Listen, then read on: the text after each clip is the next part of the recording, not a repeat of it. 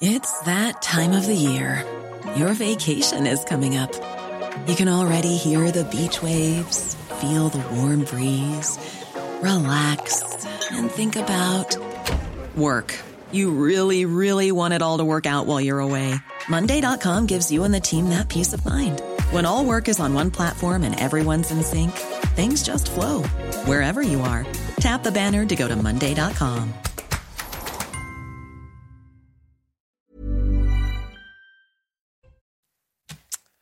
5h56, bonjour, bon réveil à tous sur CNews, bienvenue dans votre matinale week-end. On est ensemble jusqu'à 9h pour de l'info, de l'analyse, des débats. Une émission qui ne pourrait pas exister sans Marine Sabourin à mes côtés, bien sûr. Bonjour Marine. Bonjour Anthony, bonjour à tous. Avant de poursuivre, de vous dévoiler mes invités et le sommaire de cette émission, tout d'abord l'éphéméride de votre dimanche avec Alessandra Martinez.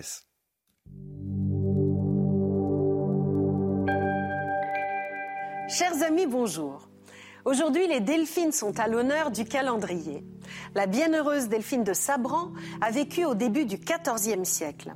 Elle se marie à 16 ans avec un jeune homme âgé de 13 ans, prénommé Elzéar. Tous les deux ont fait le choix de rester vierges et de vivre dans la pénitence dans leur demeure de Sabran dans le Luberon.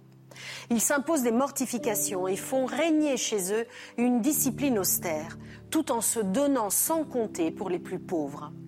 Elzéar va mourir jeune, à l'âge de 38 ans, après avoir été contaminée en embrassant un lépreux. Delphine en souffrit énormément. Devenue veuve, elle choisit de s'adonner entièrement à la prière et aux soins des plus démunis, à qui elle consacre toute sa fortune. Elle organise même un système de prêts sans intérêt dont elle se porte caution. Elle meurt en 1360 à l'âge de 76 ans.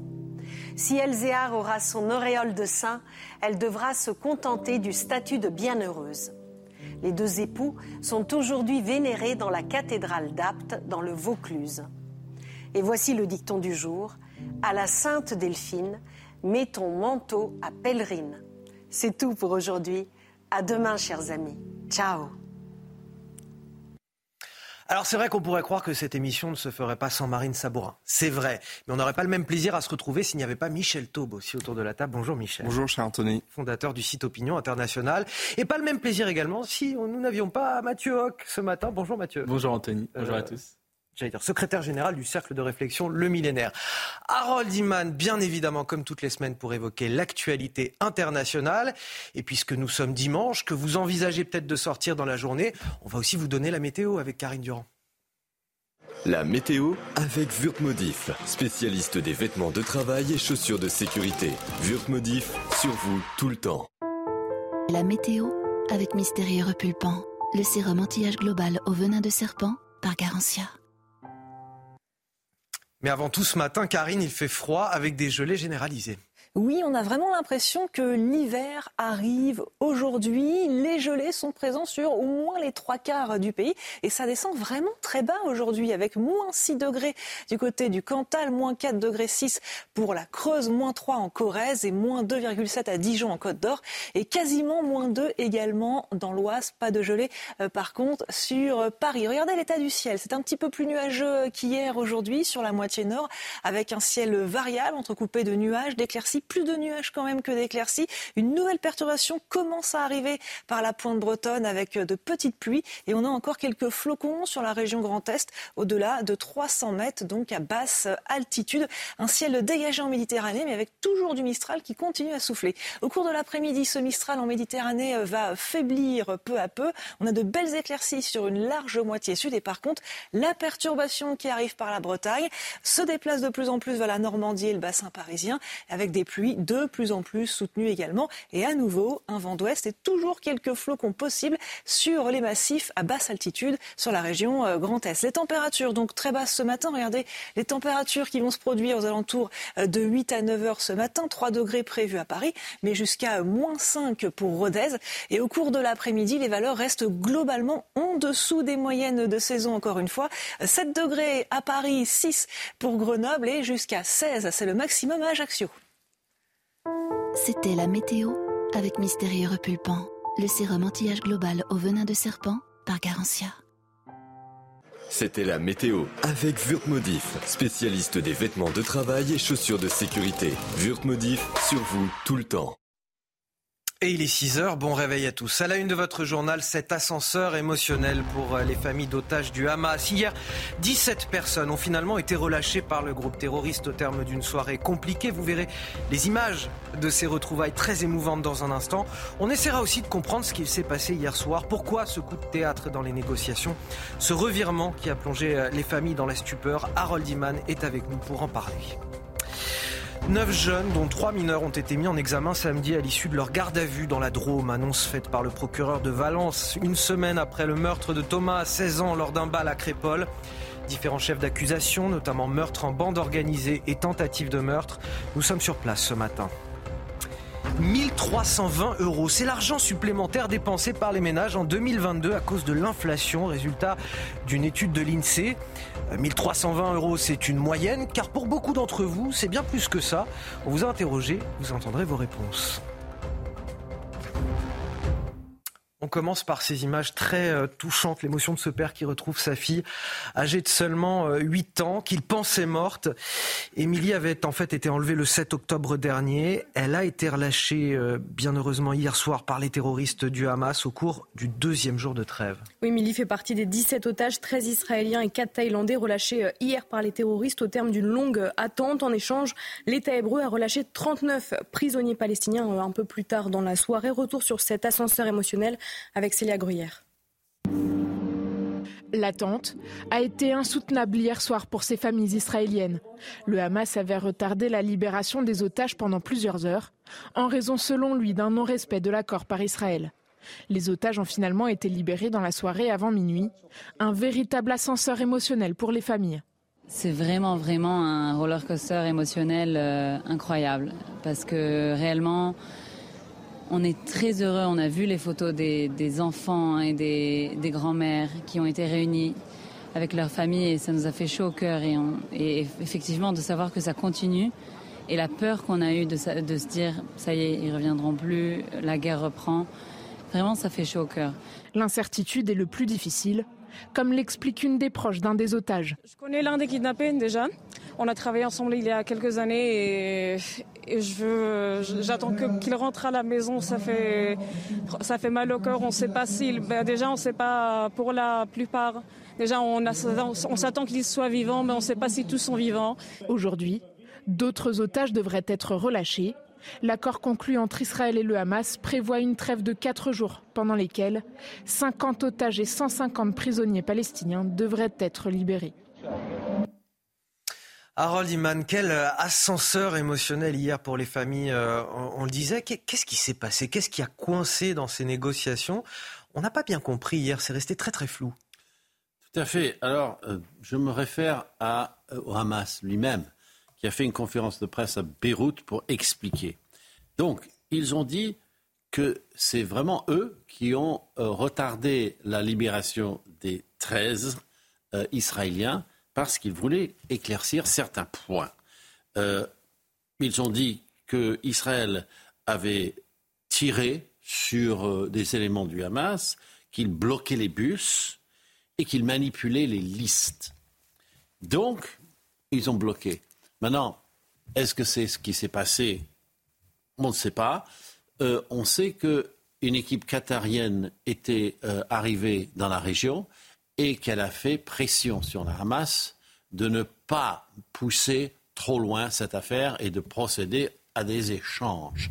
Et les États-Unis étaient tout à fait d'accord, même s'ils ne parlent pas du tout au Hamas. Donc il aurait semblé que c'était un petit peu cousu, enfin fabriqué de toutes pièces, mais il est vrai que euh, les Israéliens n'ont peut-être pas donné ce que le Hamas souhaitait avoir, mais pas nécessairement ce que le Hamas avait négocié, c'est-à-dire beaucoup d'aide humanitaire pour le nord de Gaza.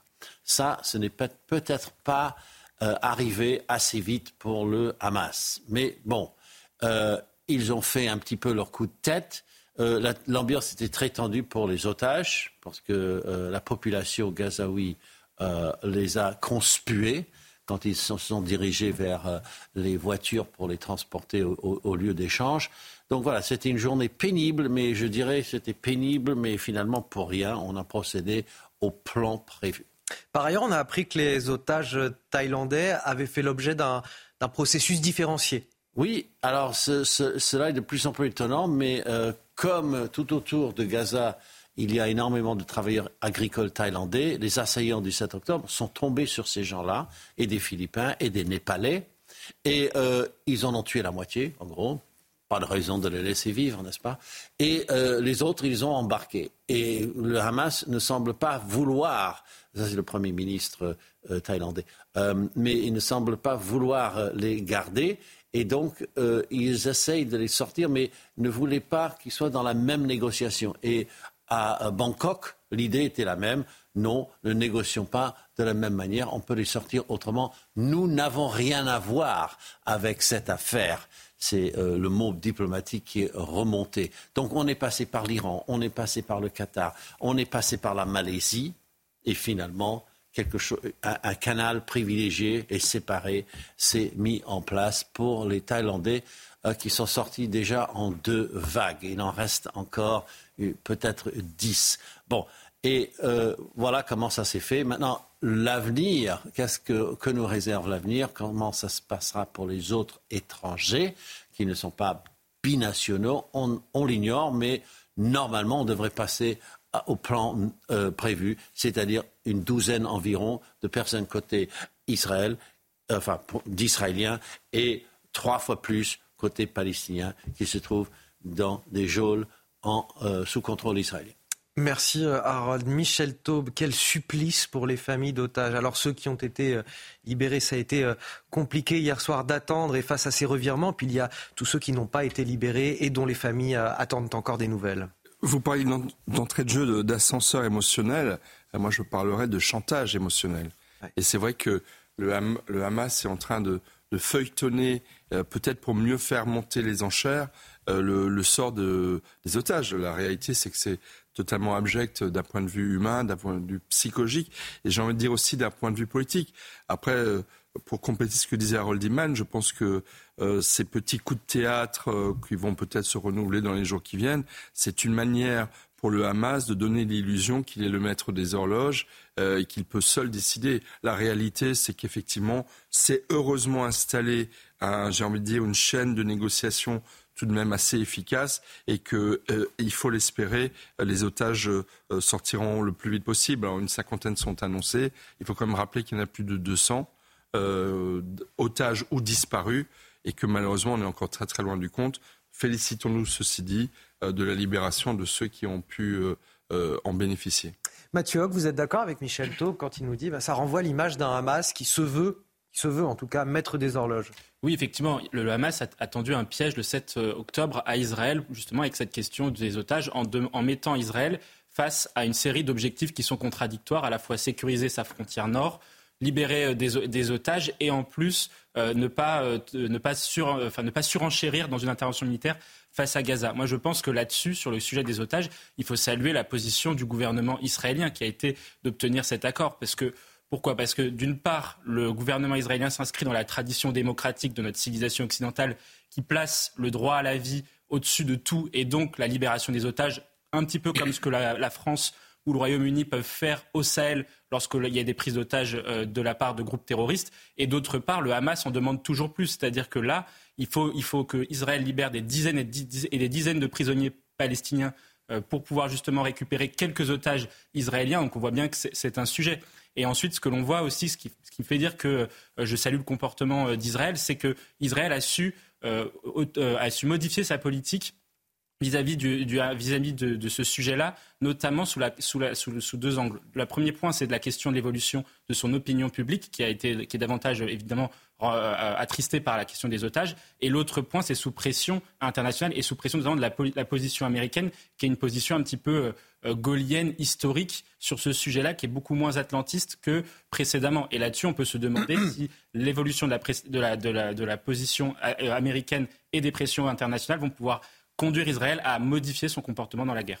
On développera ce sujet avec le général Bruno Clermont dans le journal de, 6h30. On va revenir en France à présent. Ces tensions à Romans-sur-Isère. Hier soir, environ 80 personnes, parfois euh, cagoulées, masquées, équipées de, barres de fer, qui ont tenté de pénétrer dans le quartier de la Monnaie, euh, d'où seraient originaires plusieurs des suspects interpellés après le meurtre du jeune Thomas, 16 ans, à Crépole. Il y a une semaine, ils réclamaient, euh, ces manifestants, justice pour Thomas. Tous ont été rapidement bloqués par les forces de l'ordre qui étaient déjà positionnées sur place. 16 personnes parmi eux ont été été euh.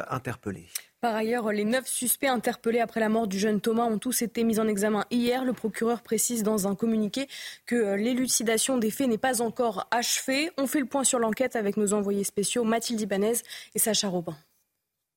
Les neuf personnes interpellées ont tous été mises en examen pour différents chefs, dont meurtre en bande organisée, tentative de meurtre ou violence volontaire commise en réunion après euh, la mort de Thomas, indiqué le parquet de Valence. Parmi euh, ces mises en cause, eh bien, se trouve ce suspect euh, principal âgé d'une de 20 ans, soupçonné d'être l'auteur du coup de couteau mortel sur Thomas. Les neuf mises en cause, pour rappel, trois mineurs et six majeurs risquent entre 2 et 7 ans d'emprisonnement. À ce stade, en tout cas, l'élucidation des faits commis à Crépole n'est pas achevée. Ce sont euh, les mots euh, du procureur de la République à Valence dans un communiqué en se refusant à tout détail sur les identités des suspects et les charges retenues contre chacun pour des raisons évidentes de protection de personnes et pour l'enquête.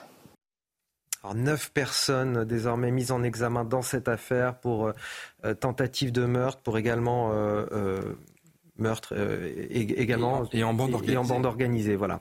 Bah, en fait, le, on n'a pas, il manque encore beaucoup d'éléments. La justice, manifestement, je pense, va essayer de prendre son temps. Et, le procureur a bien dit qu'il y a des. Il ne dévoilait pas les noms, notamment. Les noms, mais que même les, les, circonstances même de, de ce qui s'est passé n'étaient pas élucidées. Je pense que c'est un choix délibéré de la justice dans certaines affaires extrêmement sensibles de d'essayer de prendre son temps et de feuilletonner les informations euh, qui peuvent être collectées. Après, la réalité, c'est que euh, il y a eu un drame absolument terrible, qui n'est que l'illustration parmi de nombreux faits divers devenus des faits de société et des faits politiques, j'ai envie de dire, euh, de ce qu'il y a une France divisée, euh, une France qui est plus que face à face, on en parlera certainement tout à l'heure, et où effectivement il y a le quotidien de la violence de cette jeune génération perdue de la République, comme je l'appelle de plus en plus, et manifestement se traduit manifestement par des drames comme on l'a connu à Crépole. Mathieu.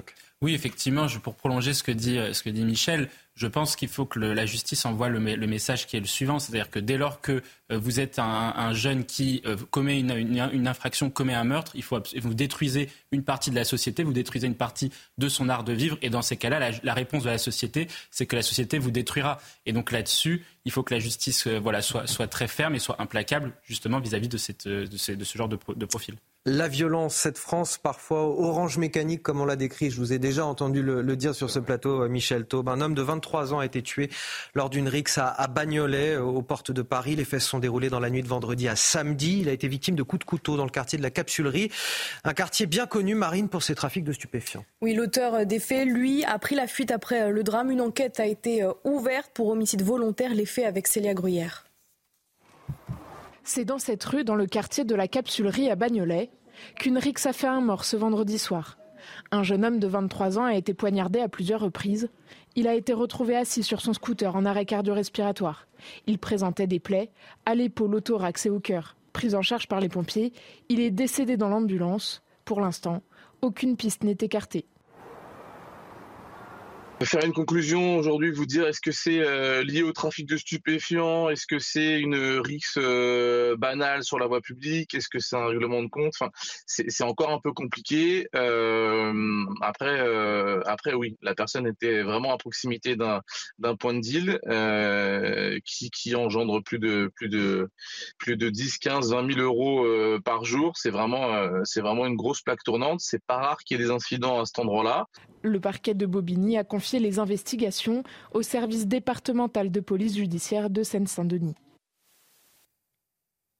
Avant d'évoquer la semaine politique à venir tout de suite, le rappel de l'actualité à 6h15 avec Marine Sabourin. Gérard Collomb s'est éteint à l'âge de 76 ans. L'ancien maire de Lyon et ex-ministre de l'Intérieur du premier gouvernement d'Emmanuel Macron était atteint d'un cancer à l'estomac. Le président a salué dans un communiqué un ami cher et un homme d'État qui incarnait l'ascension et l'autorité républicaine. 248 camions d'aide humanitaire sont arrivés dans la bande de Gaza, annoncé hier l'ONU, avec à leur bord du matériel médical, de la nourriture et de l'eau. Des ambulances et des bus ont également été euh, rapatriés vers l'hôpital d'Al-Shifa, qui serait le principal centre de commandement des opérations du Hamas selon les autorités israéliennes. Des tags racistes et des menaces de mort découvertes sur une mosquée à Cherbourg dans la Manche. Une plainte a été déposée par le président de l'association culturelle islamique de la mosquée. Le procureur a été euh, saisi de l'affaire. Sur Twitter, le ministre de l'Intérieur Gérald Darmanin a dénoncé des propos inacceptables.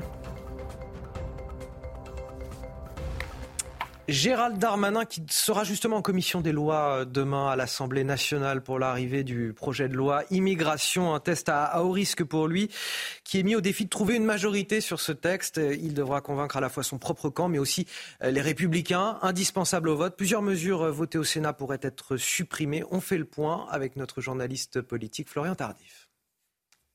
Oui, l'examen du projet de loi Asile et Migration débute demain à l'Assemblée nationale, plus précisément en commission des lois. Et l'on peut dire que le plus dur commence pour Gérald Darmanin, le ministre de l'Intérieur, qui devra négocier avec son propre camp avant de pouvoir espérer le faire avec les opposants politiques à la majorité présidentielle. Il faut euh, consolider sa base avant d'espérer l'élargir. Voici ce que me confiait encore récemment un ministre. Et pour cela, plusieurs mesures votées au Sénat pourraient être revues, comme la suppression de l'AME, l'aide médicale d'État par exemple, qui pourrait être restaurée, ou encore l'article 3 devenu article 4 bis lors des débats au Sénat sur la régularisation des travailleurs sans papier qui pourrait être réécrit donc lors euh, des débats en commission. Le tout, c'est de montrer que nous sommes euh, pour une immigration choisie, donc de travail. Ce sera le fil conducteur du gouvernement avoué un autre membre du gouvernement, discours qui, s'il arrive à convaincre les quelques macronistes encore hésitants issus de l'aile gauche, n'arrivera euh, sans doute pas à séduire les LR, pourtant indispensables au vote sans difficulté du texte à l'Assemblée nationale. Alors c'est là que le grand écart euh, va commencer. C'est-à-dire qu'on va commencer à, détricoter ce que la majorité sénatoriale a voté avec l'assentiment de Gérald Darmanin pour la plupart euh, des mesures, notamment je pense à, l'AME, euh, l'aide médicale d'État qui avait été supprimée par le Sénat, et toujours cet article 3 sur la régularisation des sans-papiers dans les métiers en tension. Oui, parce que si c'est Gérald Darmanin qui porte ce projet de loi, également avec son collègue de, l'emploi, la réalité, c'est que c'est pas Gérald Darmanin qui est le patron de la majorité. Euh, il y a Elisabeth Borne et au-dessus de lui, il y a évidemment Emmanuel Macron. Et je pense effectivement, comme le disait Florian Tardif, euh, les difficultés commencent pour Gérald Darmanin parce qu'il y a un homme qui compte bien peser dans le débat à l'Assemblée nationale cette semaine, c'est Sacha Houlier, qui est le président de la commission des lois, qui représente l'aile gauche de la Macronie, ou en tous les cas ce qu'il en reste, parce qu'elle a été quand même malmenée ces, ces derniers temps. Et c'est vrai que Sacha Houlier a clairement annoncé qu'il allait totalement détricoter euh, le, projet, euh, le projet de loi tel qu'il a été adopté par le Sénat. Donc effectivement, la synthèse va être déjà très difficile à faire au sein de la Macronie. Peut-être qu'il risque d'y avoir quelques frondeurs qui émergent euh, parmi eux. Et ensuite, dans un deuxième temps, il faudra convaincre des LR. Et ça, ce sera encore plus difficile.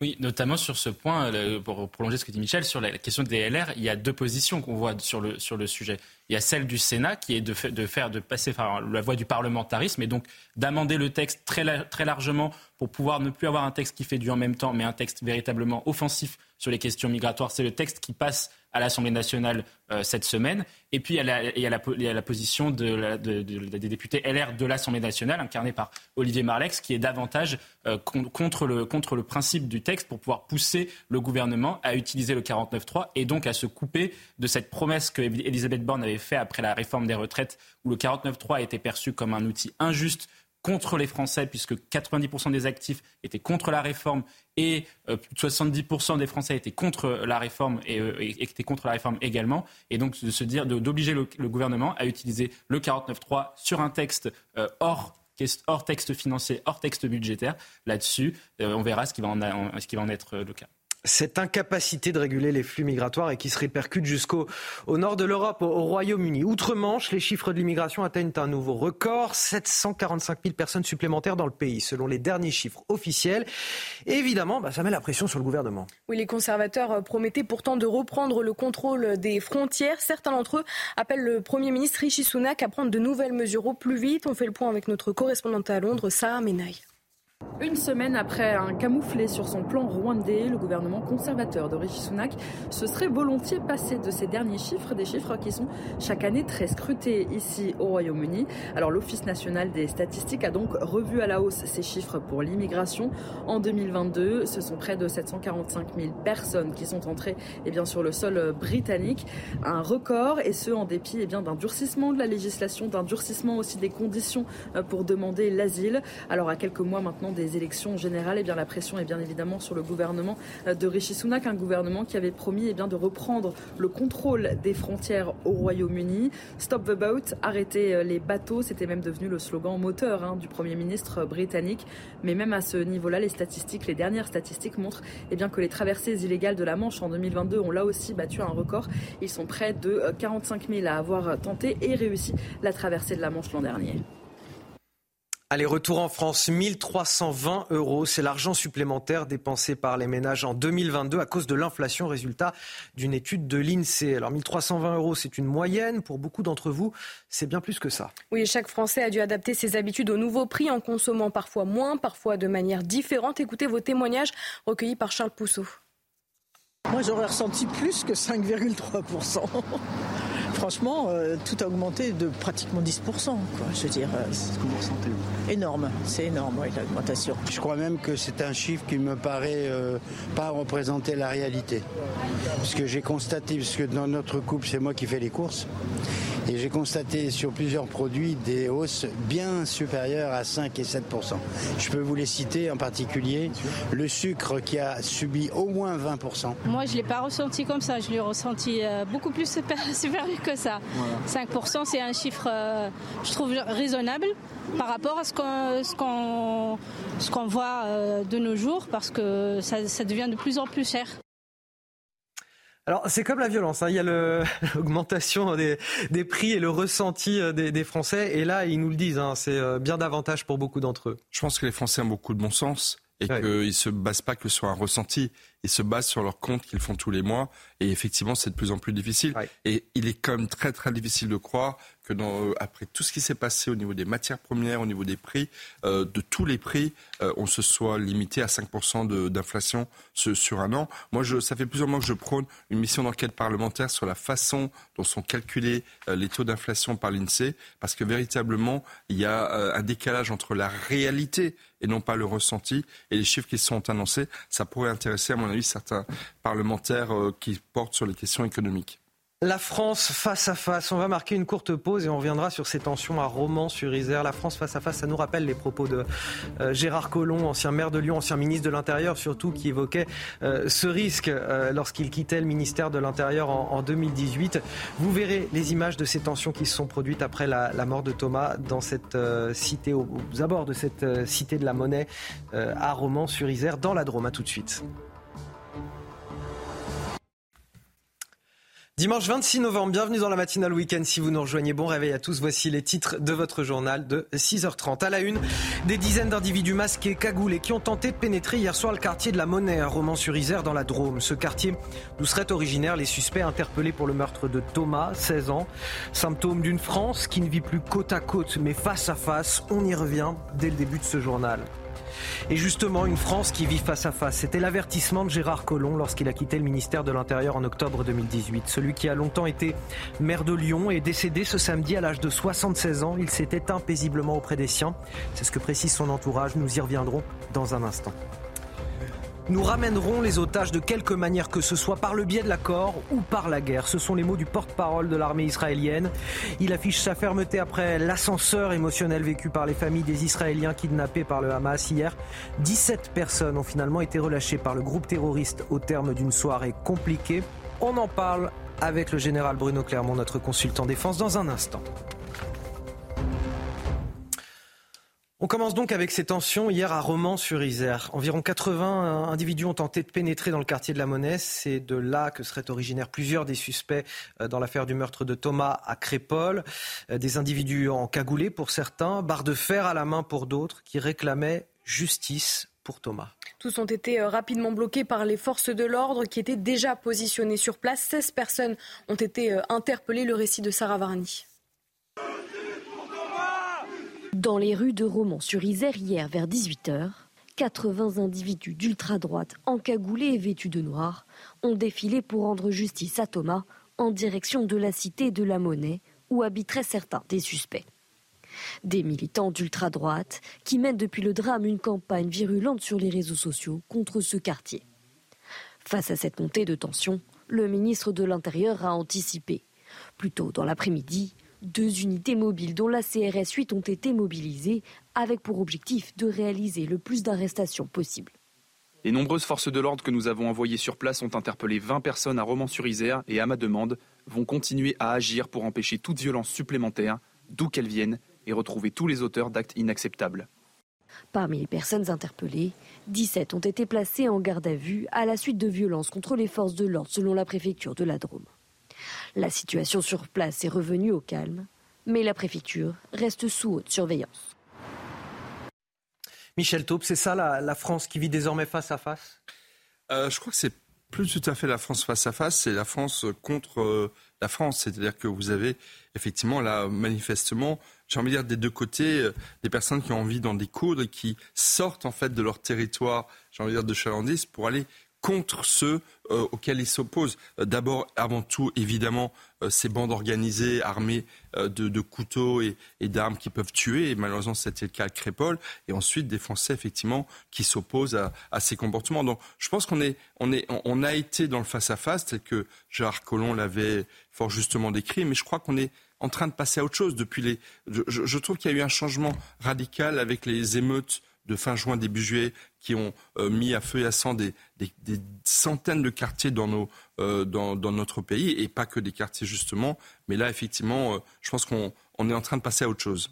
C'est le résultat d'un déni, Mathieu C'est le résultat de l'impuissance de l'État. L'impuissance de l'État, elle s'illustre par un élément qui est absolument essentiel, c'est que l'État est aujourd'hui incapable de reprendre le contrôle d'un certain nombre de territoires perdus de la République, notamment les fameux 1515 quartiers prioritaires de la politique de la ville.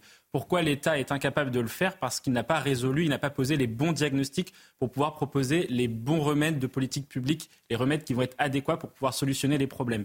Notamment, l'un des, principaux, problèmes qu'ont ces quartiers, c'est qu'il y a un certain nombre de réseaux éclatés. Ce n'est pas un grand réseau de criminalité organisée, globalisée, comme sur le modèle des narcotrafiquants en Amérique latine ou euh, au Moyen-Orient et notamment au Maghreb avec les, narcotrafiquants au Maroc, c'est un réseau qui est éclaté et qui donc fait émerger un certain nombre de bandes, de bandes petites, 20, 50, 100 personnes parfois, euh, organisées, qui s'organisent et qui ont développé une véritable société parallèle qui a fait sécession avec la, société républicaine, notamment sur plusieurs points. Le premier point, c'est sur le, plan culturel, avec un système de valeurs qui est complètement différent euh, de la société républicaine. Et l'autre point, c'est sur le, sujet sociétal, et notamment la question de l'évolution des pratiques, le gangsta rap, etc., Alors, vous me parlez d'impuissance de l'État, mais je suis allé plus loin dans ma question, et peut-être que Michel Taub, je ne sais pas ce que vous en pensez, mais est-ce qu'on on ne peut pas parler de déni, même plus que d'impuissance encore? Euh, oui, certainement, un déni de, de, voir qu'il y a une réalité, une nouvelle réalité française euh, de quartier et, surtout, j'ai envie de dire, de, cette génération de, euh, de, jeunes qui sont effectivement décidés à en découdre avec la France et avec les Français, quand bien même ils seraient eux-mêmes français.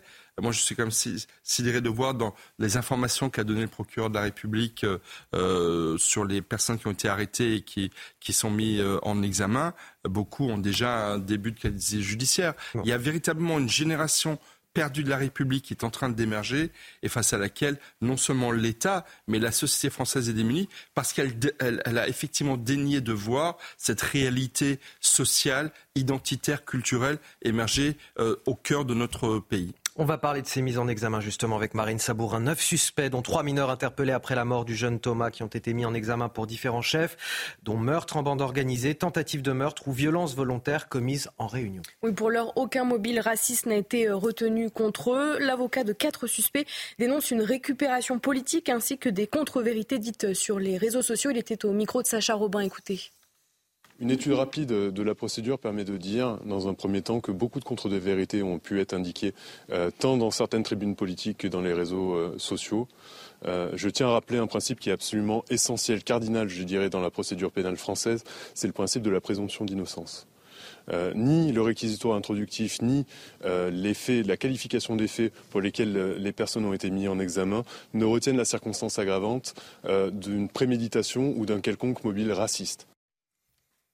C'était lui justement qui nous parlait de cette France qui ne vit plus côte à côte mais face à face. On l'a appris hier soir, Gérard Collomb est décédé hier à l'âge de 67 ans. 76 ans pardon, des suites d'un cancer.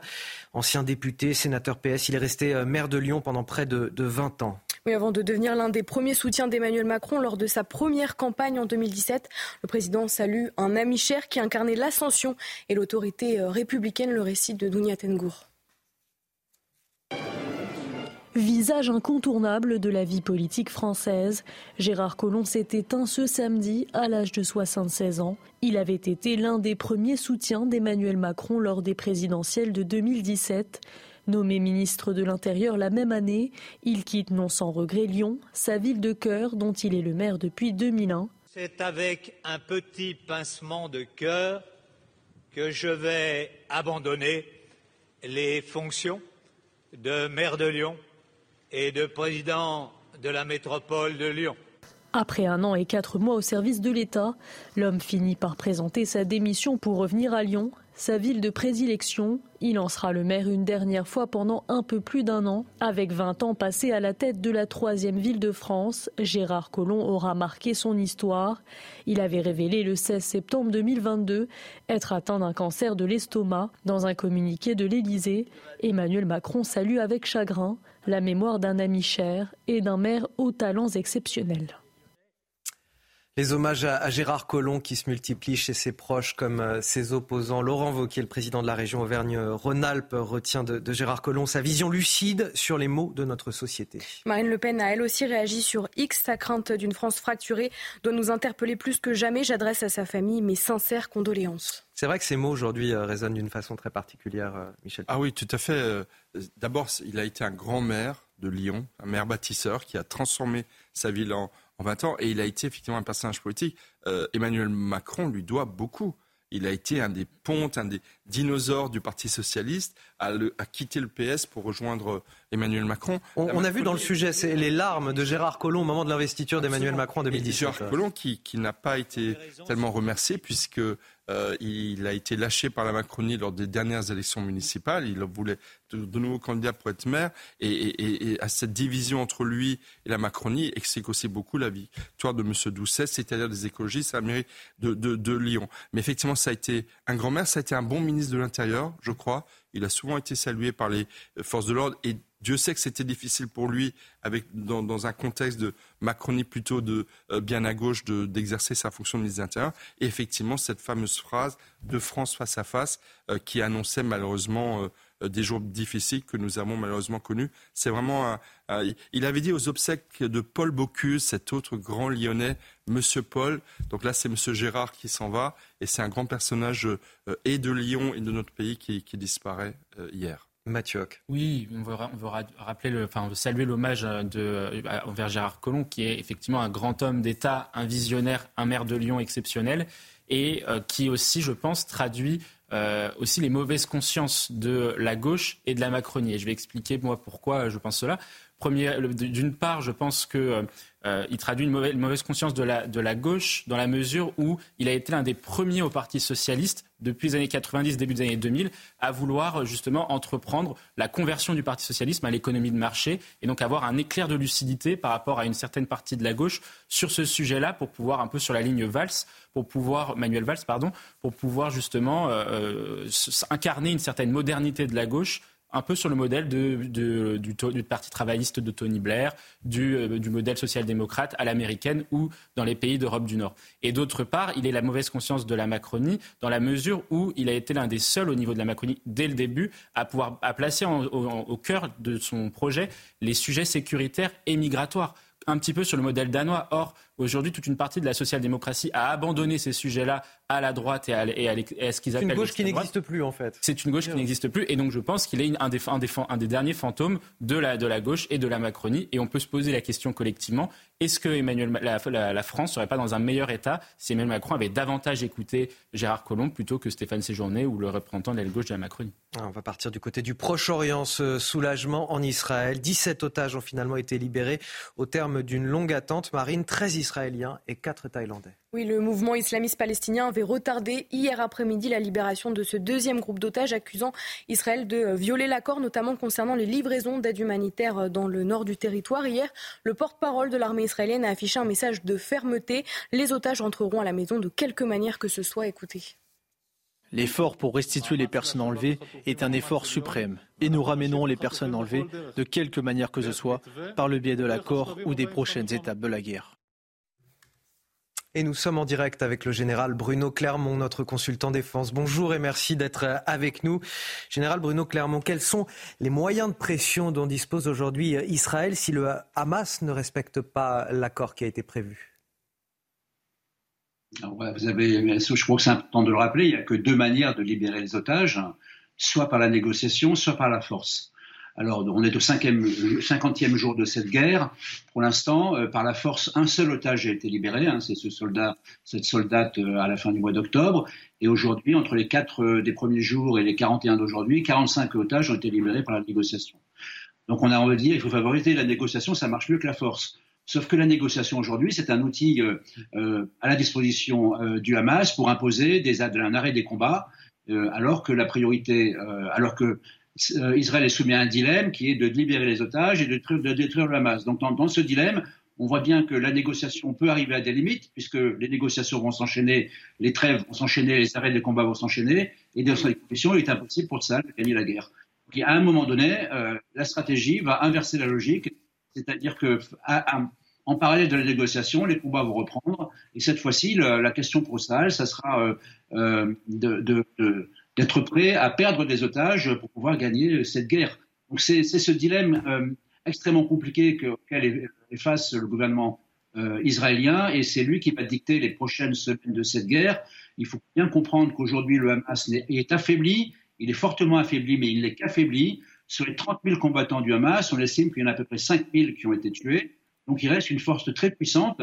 Et si Israël estime que cette force du Hamas fait peser une menace existentielle sur son existence, sur la réalité même de l'État d'Israël. À ce moment-là, les priorités vont s'inverser. On en est par là. Aujourd'hui, c'est place à la négociation. Tout le monde se réjouit de la libération des otages, mais on sent bien que ce ne sera pas suffisant euh, pour euh, terminer cette guerre et arriver aux objectifs euh, de Tzal le général Bruno Clermont qui nous éclaire tout au long de cette matinale. Merci à, vous. On vous retrouve dans, dans quelques minutes. Euh, Michel Taub, vous vouliez ajouter un, mot sur la situation des, otages et notamment des otages français Absolument. Moi, je m'étonne. Euh, alors, je pas sous réserve de vérification des, euh, des informations, mais à ma connaissance, pour le moment, il n'y a pas d'otages français qui ont été libérés.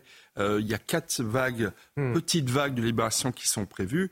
J'espère, j'espère véritablement que la France, qui s'est quand même beaucoup impliquée, euh, je rappelle qu'il y a la semaine dernière, ou il y a dix jours, la France a fait une conférence internationale sur euh, l'aide humanitaire à Gaza, qui a été beaucoup reprochée. Emmanuel Macron a quand même donné des gages, j'ai envie de dire, d'un choix politique fort discutable, non pas pro-Hamas, mais en tous les cas pro-palestinien, assez fortement mis en avant ces derniers jours. J'espère qu'en retour, euh, nous aurons des otages français libérés. Euh, il y a trois otages euh, israélo-allemands qui ont été libérés hier. En Allemagne, c'est une grande joie et, tant mieux pour nos amis allemands. Mais j'espère aussi que nous aurons des, otages français libérés aujourd'hui ou demain. Le général Bruno Clermont souhaite intervenir à, nouveau. On vous écoute, général. Non, non, c'est important cette affaire qui a été évoquée par Michel Taub de la binationalité. Effectivement, c'est un levier supplémentaire dont dispose la masse, de la pression, non seulement sur Israël, mais sur les gouvernements euh, concernés. C'est vrai qu'il y a eu quelques otages euh, euh, israéliens, germano-israéliens libérés, pas de Français apparemment, et pas non plus d'Américains. Que normalement, ils vont, ils vont gérer leurs otages en fonction de la pression et de la guerre psychologique qui va, qui va pouvoir faire peser sur les, sur les chancelleries et sur les pays concernés. Allez, 6h45 sur CNews, c'est l'heure du rappel de l'actualité et c'est signé Marine Sabour. Au deuxième jour de trêve entre Israël et le Hamas, 17 otages ont été euh, libérés hier soir, 13 Israéliens et 4 Thaïlandais. Comme promis, l'État hébreu a libéré en échange 39 prisonniers euh, palestiniens. Cet accord doit durer 4 jours et permettre la libération de 50 otages du Hamas. Ces manifestations euh, partout en Europe hier à l'occasion de la journée internationale contre les violences faites aux femmes. Des milliers de personnes se sont rassemblées à l'instar de Paris où 16 500 personnes s'étaient réunies selon la préfecture de police. Selon le Conseil de l'Europe, entre 12 et 15% des femmes en Europe sont quotidiennement confrontés à de la violence domestique. Et puis 13 personnes, dont 7 fichiers S d'ultra-droite, ont été euh, interpellées hier soir dans le 17e arrondissement de la capitale. Ces individus étaient en train de taguer des croix gammées au sol au moment de leur interpellation.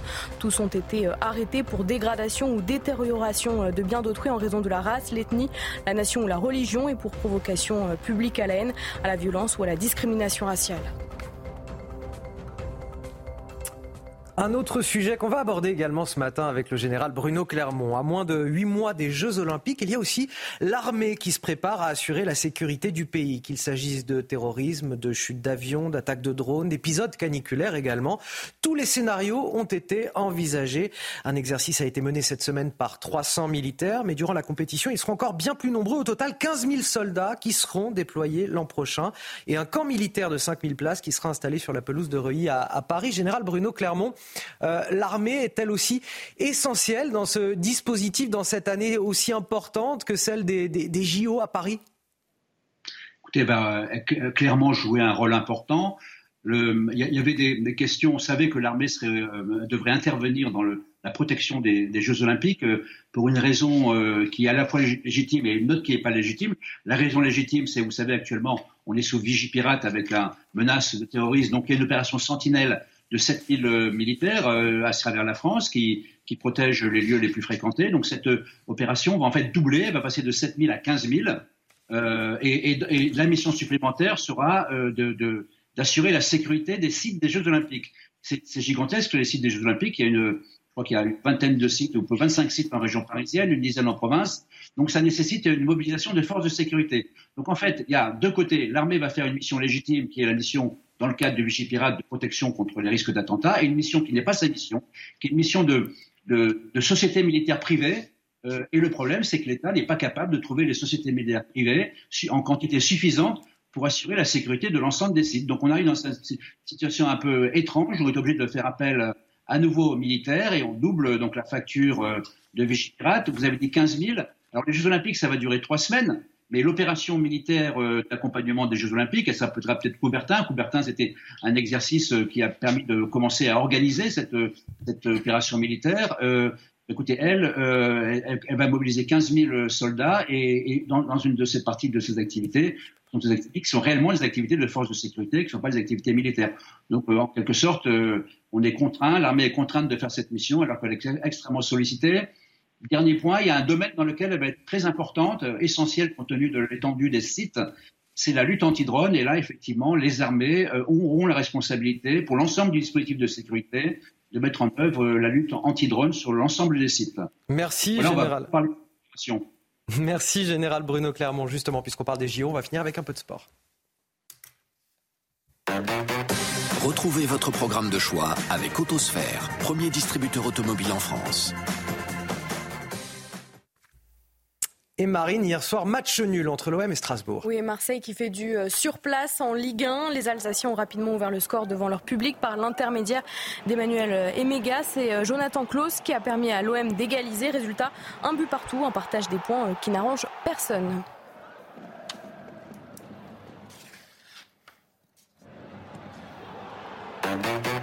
Vous avez profité de votre programme de choix avec Autosphère, premier distributeur automobile en France. Alors, notre focus de 6h45 concerne ce matin euh, les bureaux de tabac. Avec cette information plutôt étonnante, bientôt, les buralistes pourront vendre des munitions pour les chasseurs, une mesure qui pourrait être euh, mise en place euh, dès le premier trimestre 2024, avec justement l'assentiment du ministère de l'Intérieur. On va en parler déjà peut-être avec vous sur ce plateau. Est-ce que c'est une une bonne idée selon vous C'est vrai qu'on a des, des, régions, euh, des territoires ruraux euh, qui se désertifient au fur et à mesure. Les buralistes ont besoin aussi de diversifier eux-mêmes leur activité. Eh ben, ils peuvent se, se montrer comme des relais aussi, des, des, chasseurs dans leur recherche de munitions. Euh. Oui, écoutez, moi je pense que les buralistes sont quasiment des délégués de service public. Hein. Ils remplissent une mission extrêmement importante, et notamment dans les territoires ruraux. Et effectivement, quelque part, c'est c'est pas un tabou qui saute, mais c'est la possibilité pour eux de vendre. Alors, les munitions, ils vont pas pouvoir les vendre à n'importe qui, euh, ni aux mineurs, ni à des personnes. Il y a évidemment des conditions légales assez strictes euh, dont, ils, dont ils ont l'habitude d'être respectueux pour vendre du tabac et, d'autres produits. Mais effectivement, je trouve que c'est symboliquement intéressant. Et pour moi, ça participe de cette chaîne euh, de, qui, mobilise tous les acteurs de la société pour participer effectivement, que ce soit à la prévention, à la sécurité et à l'exercice d'activités aussi importantes que la chasse dans notre pays. On en parle avec Philippe Quoi, justement, président de la Confédération des buralistes qui est avec nous ce matin. Bonjour, merci d'être avec nous. Je disais, information étonnante, Philippe Quoi, mais évidemment, demain, tous les bureaux de tabac ne vendront pas de munitions. Déjà, on imagine que c'est ceux qui sont en, en, en milieu ruraux. Et puis, euh, il y a une demande, un besoin de la part des chasseurs qui a été exprimé Écoutez, cette euh, information n'est pas étonnante. Elle s'inscrit tout simplement dans notre ligne de la transformation au service des territoires, au service des usagers. Et cette proposition faite par le ministère de l'Intérieur fait sens quand on veut être ce commerçant d'utilité locale au, au, cœur de la ruralité, vous le dites bien, plus de 41% des buralistes exercent dans des communes de moins de 3500 habitants. Voilà pourquoi, naturellement, ce projet fait sens dans le réseau des buralistes, bien évidemment en volontariat. Rassurez-nous, il faudra passer des tests, obtenir une certification pour pouvoir vendre ces munitions quand même? Bien évidemment, ce, n'est pas un produit banal, vous, l'avez dit, Michel Tob l'a rappelé également euh, juste à l'instant. Déjà, le métier de buraliste euh, oblige une formation pour être certifié par notre administration de tutelle. Vous savez, tous les métiers que nous exerçons, que ce soit euh, le service bancaire, que ce soit les encaissements des fiscalités locales, nécessitent une formation au préalable. Il en sera de même pour euh, cette nouvelle activité, la commercialisation de munitions de chasse uniquement. Je rassure bien, nous sommes sur le schéma uniquement des munitions de chasse. Nous suivrons euh, une formation qui sera validante et qualifiante, qui permettra, dans ce moment-là, aux euh, buralistes de commercialiser des cartouches de chasse au respect de la réglementation en vigueur, bien évidemment. Une dernière question quand même. Est-ce que les, bureaux de tabac ont des euh, euh, dispositifs de sécurité aussi pour accueillir ces, ces munitions? Parce que ça, voilà, ça peut pas être entreposé comme des paquets de cigarettes dans un bureau de tabac. Vous savez, le, le, le, produit du tabac est une, euh, un produit à forte valeur ajoutée déjà, et c'est bien pour cela que nos établissements sont largement équipés, que ce soit de protection mécanique, de vidéoprotection, voire des fois de, de brouillard euh, opacifiant. Ça sera un gage de, de sécurité de plus pour euh, accueillir cette activité toujours au volontariat et en besoin des territoires en complément, bien évidemment, des sollicitations des fédérations de chasse et en concertation avec les armuriers. Les euh, chasseurs qui pourront donc trouver des munitions dans les bureaux de tabac euh, au premier trimestre 2024, a priori selon les négociations qui ont été entamées avec euh, les buralistes et le ministère de l'Intérieur. Merci à vous Philippe Quoi d'avoir réagi sur notre antenne euh, ce matin sur CNews. On va marquer une courte pause. On reviendra dans un instant sur les 17 otages libérés par euh, le Hamas au terme d'une soirée assez compliquée hier soir. On marque une courte pause. Le temps pour moi de remercier mes deux premiers invités, Mathieu Hoc et Michel Taube sur ce plateau. Merci. Dimanche 26 novembre, bienvenue dans votre matinale week-end sur CNews. Si vous nous rejoignez, il est 7h, je suis avec l'excellente Marine Sabourin, avec l'excellent Guillaume Bigot, le non moins excellent Arnaud Benedetti qui nous a rejoint, rédacteur en chef de la revue politique et parlementaire, et enfin Harold Iman pour évoquer toute ah, l'actualité. Euh, Harold, Harold, cela va sans dire, Harold. Vous êtes, quand vous n'êtes pas là, vous êtes sur le terrain, mais vous êtes incroyable, Harold. Voilà, c'est tout. La météo de votre dimanche 26 euh, novembre, c'est bien sûr avec l'excellente Karine Durand. Avec Wurtmodif, spécialiste des vêtements de travail et chaussures de sécurité. Wurtmodif, sur vous tout le temps. La météo avec Mystérieux Repulpant, le sérum anti-âge global au venin de serpent par Garantia. Alors il fait froid ce matin, Karine, avec des gelées généralisées. Oui, on a vraiment l'impression que l'hiver est arrivé euh, ce matin. Regardez les températures relevées à 6 heures jusqu'à moins 7 degrés pour le Cantal à Aurillac, moins 5 dans la Creuse et globalement de moins 2 à moins 4 degrés ailleurs. En ce qui concerne l'état du ciel ce matin, c'est un petit peu plus nuageux hein, quand même aujourd'hui, surtout sur la moitié nord euh, du pays, avec euh, ces nuages qui sont fréquents sur le bassin parisien, parfois quelques brouillards givrants. Attention du côté de l'ouest en particulier. Et puis une nouvelle perturbation commence à arriver par la pointe bretonne et on a toujours quelques flocons au-delà de 300 mètres sur la région Grand Est. Au cours de l'après-midi, on retrouve cette perturbation sur la Bretagne qui s'étale même de plus en plus avec davantage de pluie et un vent d'ouest qui se lève. Toujours quelques flocons à basse altitude sur les reliefs de la région Grand Est et un ciel plutôt clément avec moins de Mistral sur la moitié sud. Les températures aux alentours de 8-9 heures du matin seront quand même assez faibles, à peine 3 degrés pour la capitale et moins 5 degrés pour Rodez. Et au cours de l'après-midi, les valeurs restent en dessous des moyennes de saison sur une large partie du pays. 7 degrés pour Paris, 6 à Grenoble et 14 pour Bastia. C'était la météo avec Mystérieux Repulpant, le sérum anti-âge global au venin de serpent par Garantia. C'était la météo avec Wurtmodif, spécialiste des vêtements de travail et chaussures de sécurité. Wurtmodif, sur vous tout le temps. Bon réveil à tous à la une de votre journal. Cet ascenseur émotionnel éprouvant pour les familles euh, des otages du Hamas. Hier, 17 personnes ont finalement été euh, relâchées par le groupe terroriste au terme d'une soirée compliquée. Vous verrez dès le début de ce journal les images de retrouvailles très émouvantes. On sera également sur place avec Antoine Estève et Fabrice Elsner. Neuf jeunes, dont trois mineurs, ont été mis en examen samedi à l'issue de leur garde à vue dans la Drôme, annonce faite par le procureur de Valence, une semaine après le meurtre de Thomas, 16 ans, lors d'un bal à Crépole. Différents chefs d'accusation, notamment meurtre en bande organisée et tentative de meurtre. Nous sommes sur place ce matin. 1320 euros, c'est l'argent supplémentaire dépensé par les ménages en 2022 à cause de l'inflation. Résultat d'une étude de l'INSEE, 1320 euros, c'est une moyenne. Car pour beaucoup d'entre vous, c'est bien plus que ça. On vous a interrogé ce matin, vous entendrez vos réponses. On commence tout d'abord avec ces images très touchantes, l'émotion de ce père qui retrouve sa fille âgée de seulement 8 ans qu'il pensait morte. Émilie avait en fait été enlevée le 7 octobre dernier. Oui, elle a été relâchée par les terroristes du Hamas hier soir au cours du deuxième jour de trêve. Émilie fait partie des 17 otages, 13 Israéliens et 4 Thaïlandais libérés hier par les terroristes au terme d'une longue attente. En échange, l'État hébreu a relâché 39 prisonniers palestiniens un peu plus tard dans la soirée. Et on retrouve sans plus tarder nos envoyés spéciaux en Israël, Antoine Estève et Olivier Gangloff en direct de Tel Aviv. Bonjour à, tous les deux. Bonjour Antoine. La, dernière libération des otages qui s'est montrée, on l'a vu, beaucoup plus compliquée que, que prévu par la mise en place des accords.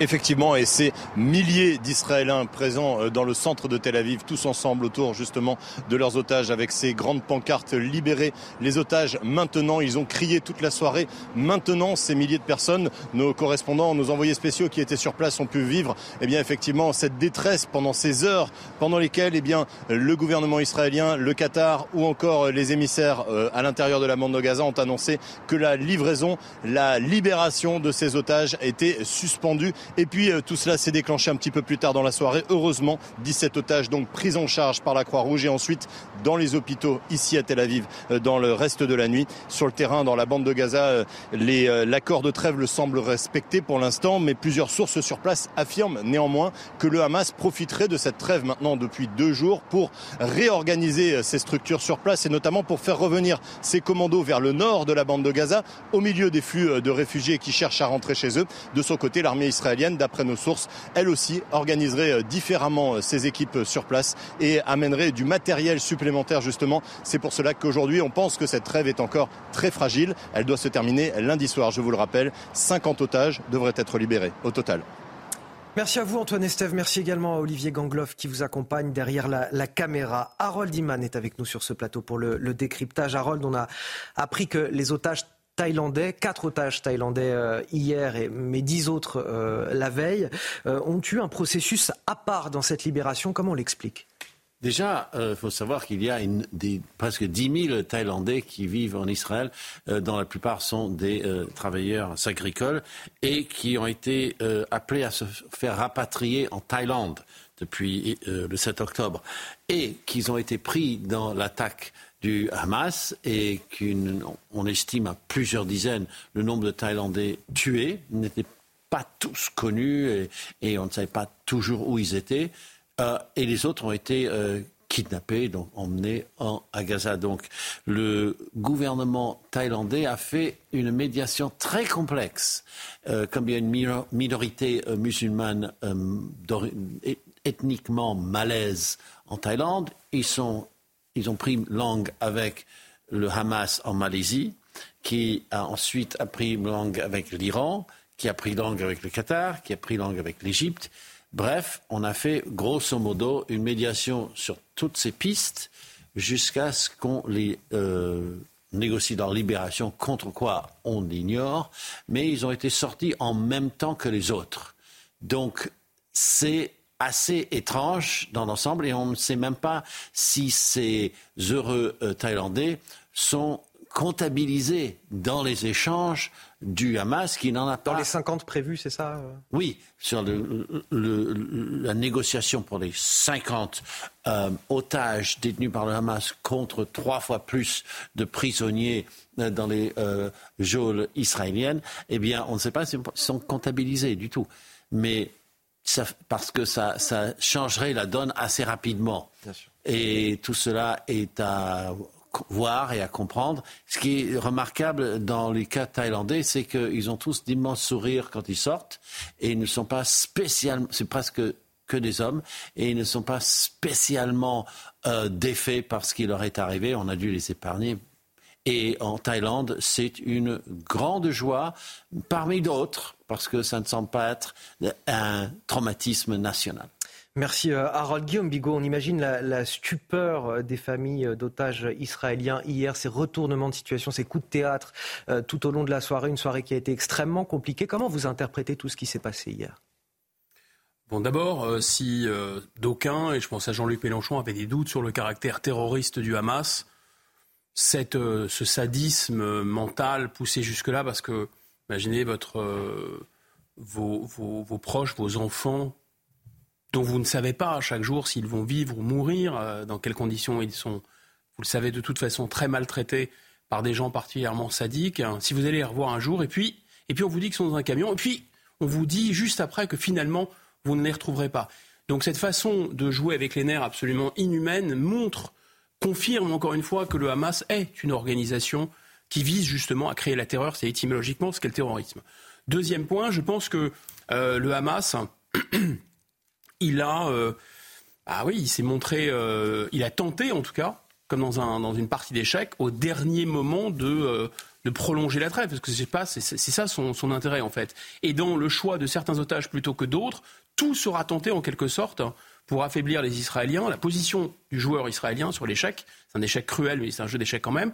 Euh, tout sera tenté pour affaiblir le, joueur israélien. Et justement, moi, je pense que libérer des otages étrangers, il y a plusieurs significations à ça. Alors, notamment le fait de dire, regardez, ils s'intéressent moins aux uns euh, qu'à leurs nationaux, euh, et ces messages au Sud global. Ça, parce que ça, il y a aussi un islam, Harold l'a rappelé en Asie. Et puis, c'est un moyen aussi de euh, d'essayer de fausser les accords jusqu'au dernier moment. Évidemment, pourquoi? Parce que la logique du Hamas, c'est de ne pas avoir, enfin, c'est de prendre, c'est de garder, enfin, d'obtenir la trêve la plus longue possible pour pouvoir se réorganiser. Il y a une volonté, Arnaud Benedetti, du, du Hamas, de montrer quelque part qu'il est un petit peu maître des horloges dans tout ça? Oui, clairement. Mais en tout cas, je rejoins tout à fait ce que dit euh, Guillaume Bigot. C'est-à-dire que le Hamas démontre qu'il est un mouvement terroriste jusqu'au bout des ongles parce qu'il joue en effet profondément sur les nerfs, non seulement des familles, de la société israélienne et des gouvernants israéliens qui en ont vu d'autres, certes, et qui ne se laissent certainement pas impressionner euh, par euh, ces changements de pied du, Hamas. Mais en tout cas, c'est la première leçon qu'il faut tirer de ces, j'allais dire, euh, de, ces, de, ces, de ces tractations qui sont quand même très compliquées jusqu'au dernier moment. Ensuite, il est évident que ce qui se jouait aussi dans cette affaire, c'était la crédibilité notamment du Qatar et puis aussi des Égyptiens dans une moindre mesure, qui euh, sont quand même à la manœuvre dans euh, ce, ce, ce, processus d'échange d'otages. Et manifestement, ce que je crois comprendre et de ce que l'on sait, c'est que, euh, en effet, le, les Qataris ont fait pression jusqu'au dernier moment pour que le Hamas tienne ses engagements et tienne sa parole. Donc il y avait un jeu qui était un jeu, j'allais dire, à plusieurs parties dans cette dans cette affaire. Ensuite, manifestement, en effet, aujourd'hui pour le Hamas, tactiquement, qu'est-ce qu'il s'agit de faire? Il s'agit de gagner du temps pour, en effet, euh, reconstituer vraisemblablement ses forces, les repositionner et euh, évidemment euh, faire face à une reprise des hostilités qui immanquablement reviendra dans quelques heures ou en tout cas dans quelques jours. Les retours en France à présent avec ces tensions à Romans-sur-Isère, dans la Drôme. Environ 80 personnes, parfois cagoulées, masquées, équipées de barres de fer, qui ont tenté de pénétrer dans le quartier de la Monnaie. Vous voyez les images d'où seraient originaires plusieurs des suspects qui ont été interpellés après le meurtre du jeune Thomas à Crépole il y a une semaine. Ces manifestants qui réclamaient euh, justice pour Thomas, tous ont été rapidement bloqués par les forces de l'ordre qui étaient déjà prépositionnées et 16 personnes ont été interpellées. Par ailleurs, les neuf euh, suspects interpellés après la mort du jeune Thomas ont tous été euh, mis en examen euh, hier. Le procureur précise dans un communiqué que l'élucidation des faits n'est pas encore achevée. On fait le point sur l'enquête avec nos envoyés spéciaux Mathilde Ibanez et Sacha Robin.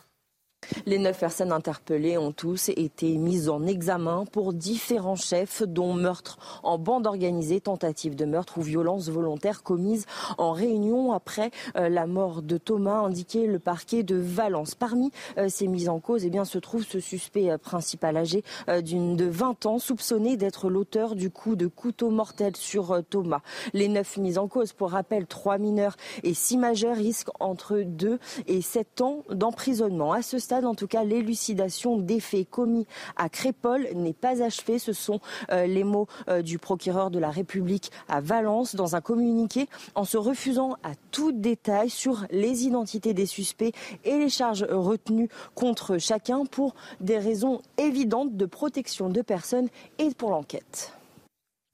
Alors on reviendra euh, sur euh, ce qui s'est passé à Romans-sur-Isère hier soir, euh, cette France face à face quelque part à 7h30 dans, le prochain journal. On fera un tour de table. Un homme de 23 ans a par ailleurs été tué lors d'une rixe à Bagnolet, aux portes de Paris. Les faits se sont déroulés dans la nuit de vendredi à samedi. Il a été victime de coups de couteau dans le quartier de la Capsulerie.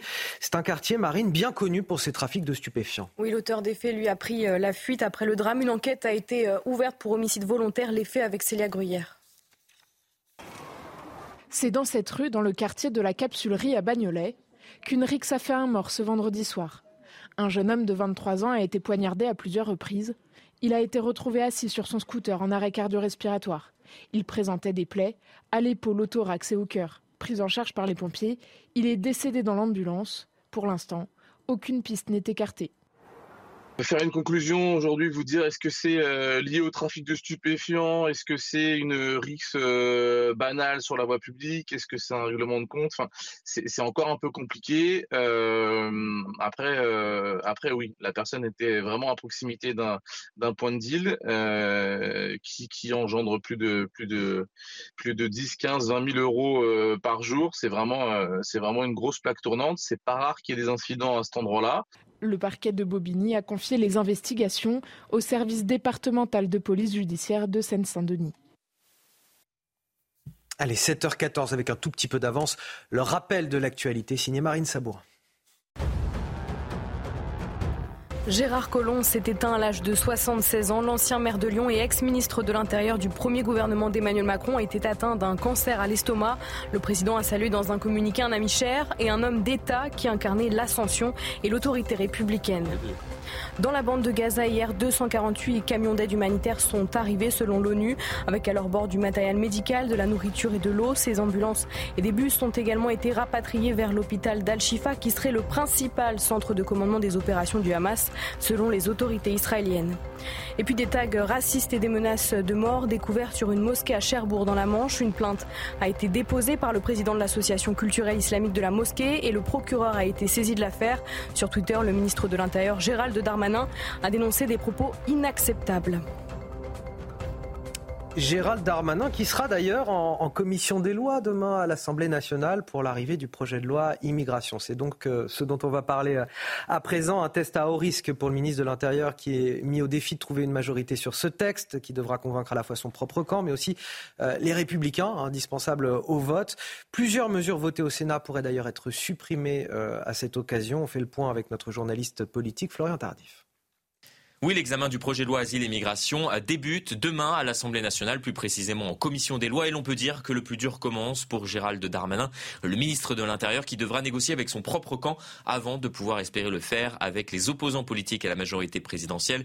Il faut euh, consolider sa base avant d'espérer l'élargir. Voici ce que me confiait encore récemment un ministre. Et pour cela, plusieurs mesures votées au Sénat pourraient être revues, comme la suppression de l'AME, l'aide médicale d'État par exemple, qui pourrait être restaurée, ou encore l'article 3 devenu article 4 bis lors des débats au Sénat sur la régularisation des travailleurs sans papier qui pourrait être réécrit donc lors euh, des débats en commission. Le tout, c'est de montrer que nous sommes euh, pour une immigration choisie, donc de travail. Ce sera le fil conducteur du gouvernement avoué un autre membre du gouvernement. Un discours qui, s'il arrive à convaincre les quelques macronistes encore hésitants issus de l'aile gauche, n'arrivera euh, sans doute pas à séduire les LR, pourtant indispensables au vote sans difficulté du texte à l'Assemblée nationale. Ah, c'est maintenant que le grand écart euh, va commencer avec un Gérald Darmanin qui va devoir convaincre son propre camp. C'est pas gagné. Avec euh, les LR également qu'il va falloir convaincre. Eux-mêmes sont divisés dans leur propre camp. Oui, alors on est rentré dans une partie de poker menteur dans cette affaire. Clairement, si vous voulez, le groupe LR et la majorité sénatoriale ont affermi ou durci le texte euh, initial euh, de l'exécutif. Mais il y a une différence déjà d'appréciation entre le groupe LR à l'Assemblée et le groupe LR au Sénat. Il faut être clair, le groupe LR à l'Assemblée considère d'une certaine manière que ce texte ne va pas assez loin, y compris dans sa révision par euh, ses collègues, leurs collègues de la majorité euh, sénatoriale. Je prendrai un exemple sur le fameux article 3 sur les métiers en tension qui a été réécrit par le Sénat. Une partie régularisation, je précise, des sans-papiers pour euh, régularisation des sans des, les métiers des sans-papiers pour les métiers en tension.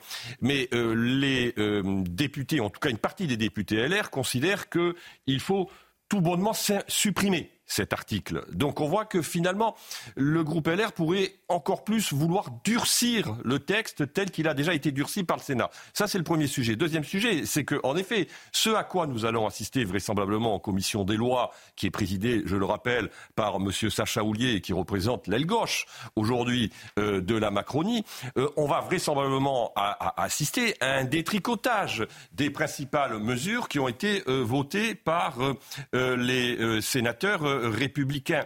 Donc finalement, aujourd'hui, Gérald Darmanin, il est au milieu du guet. Et ce texte est une véritable boîte noire. On ne sait pas ce qui va sortir. La réalité, c'est qu'à ce stade, il n'y a pas de majorité pour adopter ce texte à l'Assemblée euh, nationale. Et la vraie question qui va se poser, ça va être de savoir quelle va être l'attitude des républicains. Hmm. Ils sont face à un enjeu qui est quasiment existentiel pour eux. Ils jouent leur crédibilité d'opposition sur ce texte. Soit ils vont jusqu'au bout de leur démarche et ils disent ben, finalement le texte tel qu'il sera détricoté vraisemblablement par l'Assemblée nationale et par la majorité, nous ne l'acceptons pas et nous déposons une motion de censure avec le risque, en effet, euh, que cette motion de censure soit éventuellement adoptée par euh, l'Assemblée nationale, soit il décide finalement de prendre une position qui est mi-figue, mi-raisin, euh, en ne déposant pas de motion de censure, en laissant un 49-3 euh, mais ce qui, d'une certaine manière, risque d'entacher leur crédibilité euh, de, de, force d'opposition. Donc c'est aujourd'hui, j'allais dire, une configuration qui est particulièrement complexe et on ne sait pas exactement ce qui va en sortir. Un mot rapide, Le poker monteur s'étend aussi à l'Elysée, puisque le président de la République, euh, puisque ce que, ce que, risque en fait finalement Madame Borne et son gouvernement, c'est une motion de censure qui, cette fois-ci, pourrait passer pas sûr, mais c'est possible. Or, le président de la République avait prévenu, si motion de censure il y a, je vais dissoudre, euh, on pas dire dans la minute, mais enfin, euh, euh, avec la crédibilité macroneuse, c'est dans la seconde peut-être. Donc, en réalité, il n'en sera rien. Je vous l'annonce à l'avance. Il est possible que cette motion de censure passe, et simplement, Emmanuel Macron sera content de remplacer Madame Borne par un autre Playmobil de sa garde rapprochée. Je vous le disais en titre, 1320 euros, c'est euh, l'argent supplémentaire euh, dépensé par les ménages en 2022 à cause de l'inflation. C'était le résultat d'une étude de l'INSEE. 1320 euh, euros, c'est une moyenne, car pour beaucoup d'entre vous, bah, c'est bien plus que ça. Oui, chaque Français a dû adapter ses habitudes au nouveau prix, en consommant parfois moins, parfois de manière différente. Écoutez vos témoignages recueillis par Charles Pousseau. Moi, j'aurais ressenti plus que 5,3%. Franchement, euh, tout a augmenté de pratiquement 10%. Quoi, je veux dire, euh, énorme, c'est énorme l'augmentation. Je crois même que c'est un chiffre qui me paraît euh, pas représenter la réalité. Ce que j'ai constaté, parce que dans notre couple, c'est moi qui fais les courses, Et j'ai constaté sur plusieurs produits des hausses bien supérieures à 5 et 7% Je peux vous les citer en particulier le sucre qui a subi au moins 20% Moi, je ne l'ai pas ressenti comme ça. Je l'ai ressenti euh, beaucoup plus supérieur ça. 5 c'est un chiffre, euh, je trouve, raisonnable par rapport à ce qu'on ce voit euh, de nos jours parce que ça devient de plus en plus cher. Bah, je comprends que le ressenti soit, soit plus élevé, 1320 euros quand on pense au... Alors il y a les courses au supermarché, mais l'électricité, les, factures, euh, l'essence également, ça fait plus que ça au bout du compte. Bah, c'est-à-dire que le gouvernement, n'est pas seul, a quand même euh, fait absolument tout ce qu'il fallait pour qu'il y ait une inflation artificielle et importée, les sanctions à la Russie, le marché européen d'électricité, laisser aussi la bride sur le dos de la grande distribution, etc. Donc tout est fait pour qu'effectivement l'inflation euh, euh, explose. Alors l'inflation à l'arrivée explose au miracle, hein. mais on nous avait dit l'année dernière que c'était terminé. Et cette année, c'est terminé, mais on n'a pas bien compris sans doute.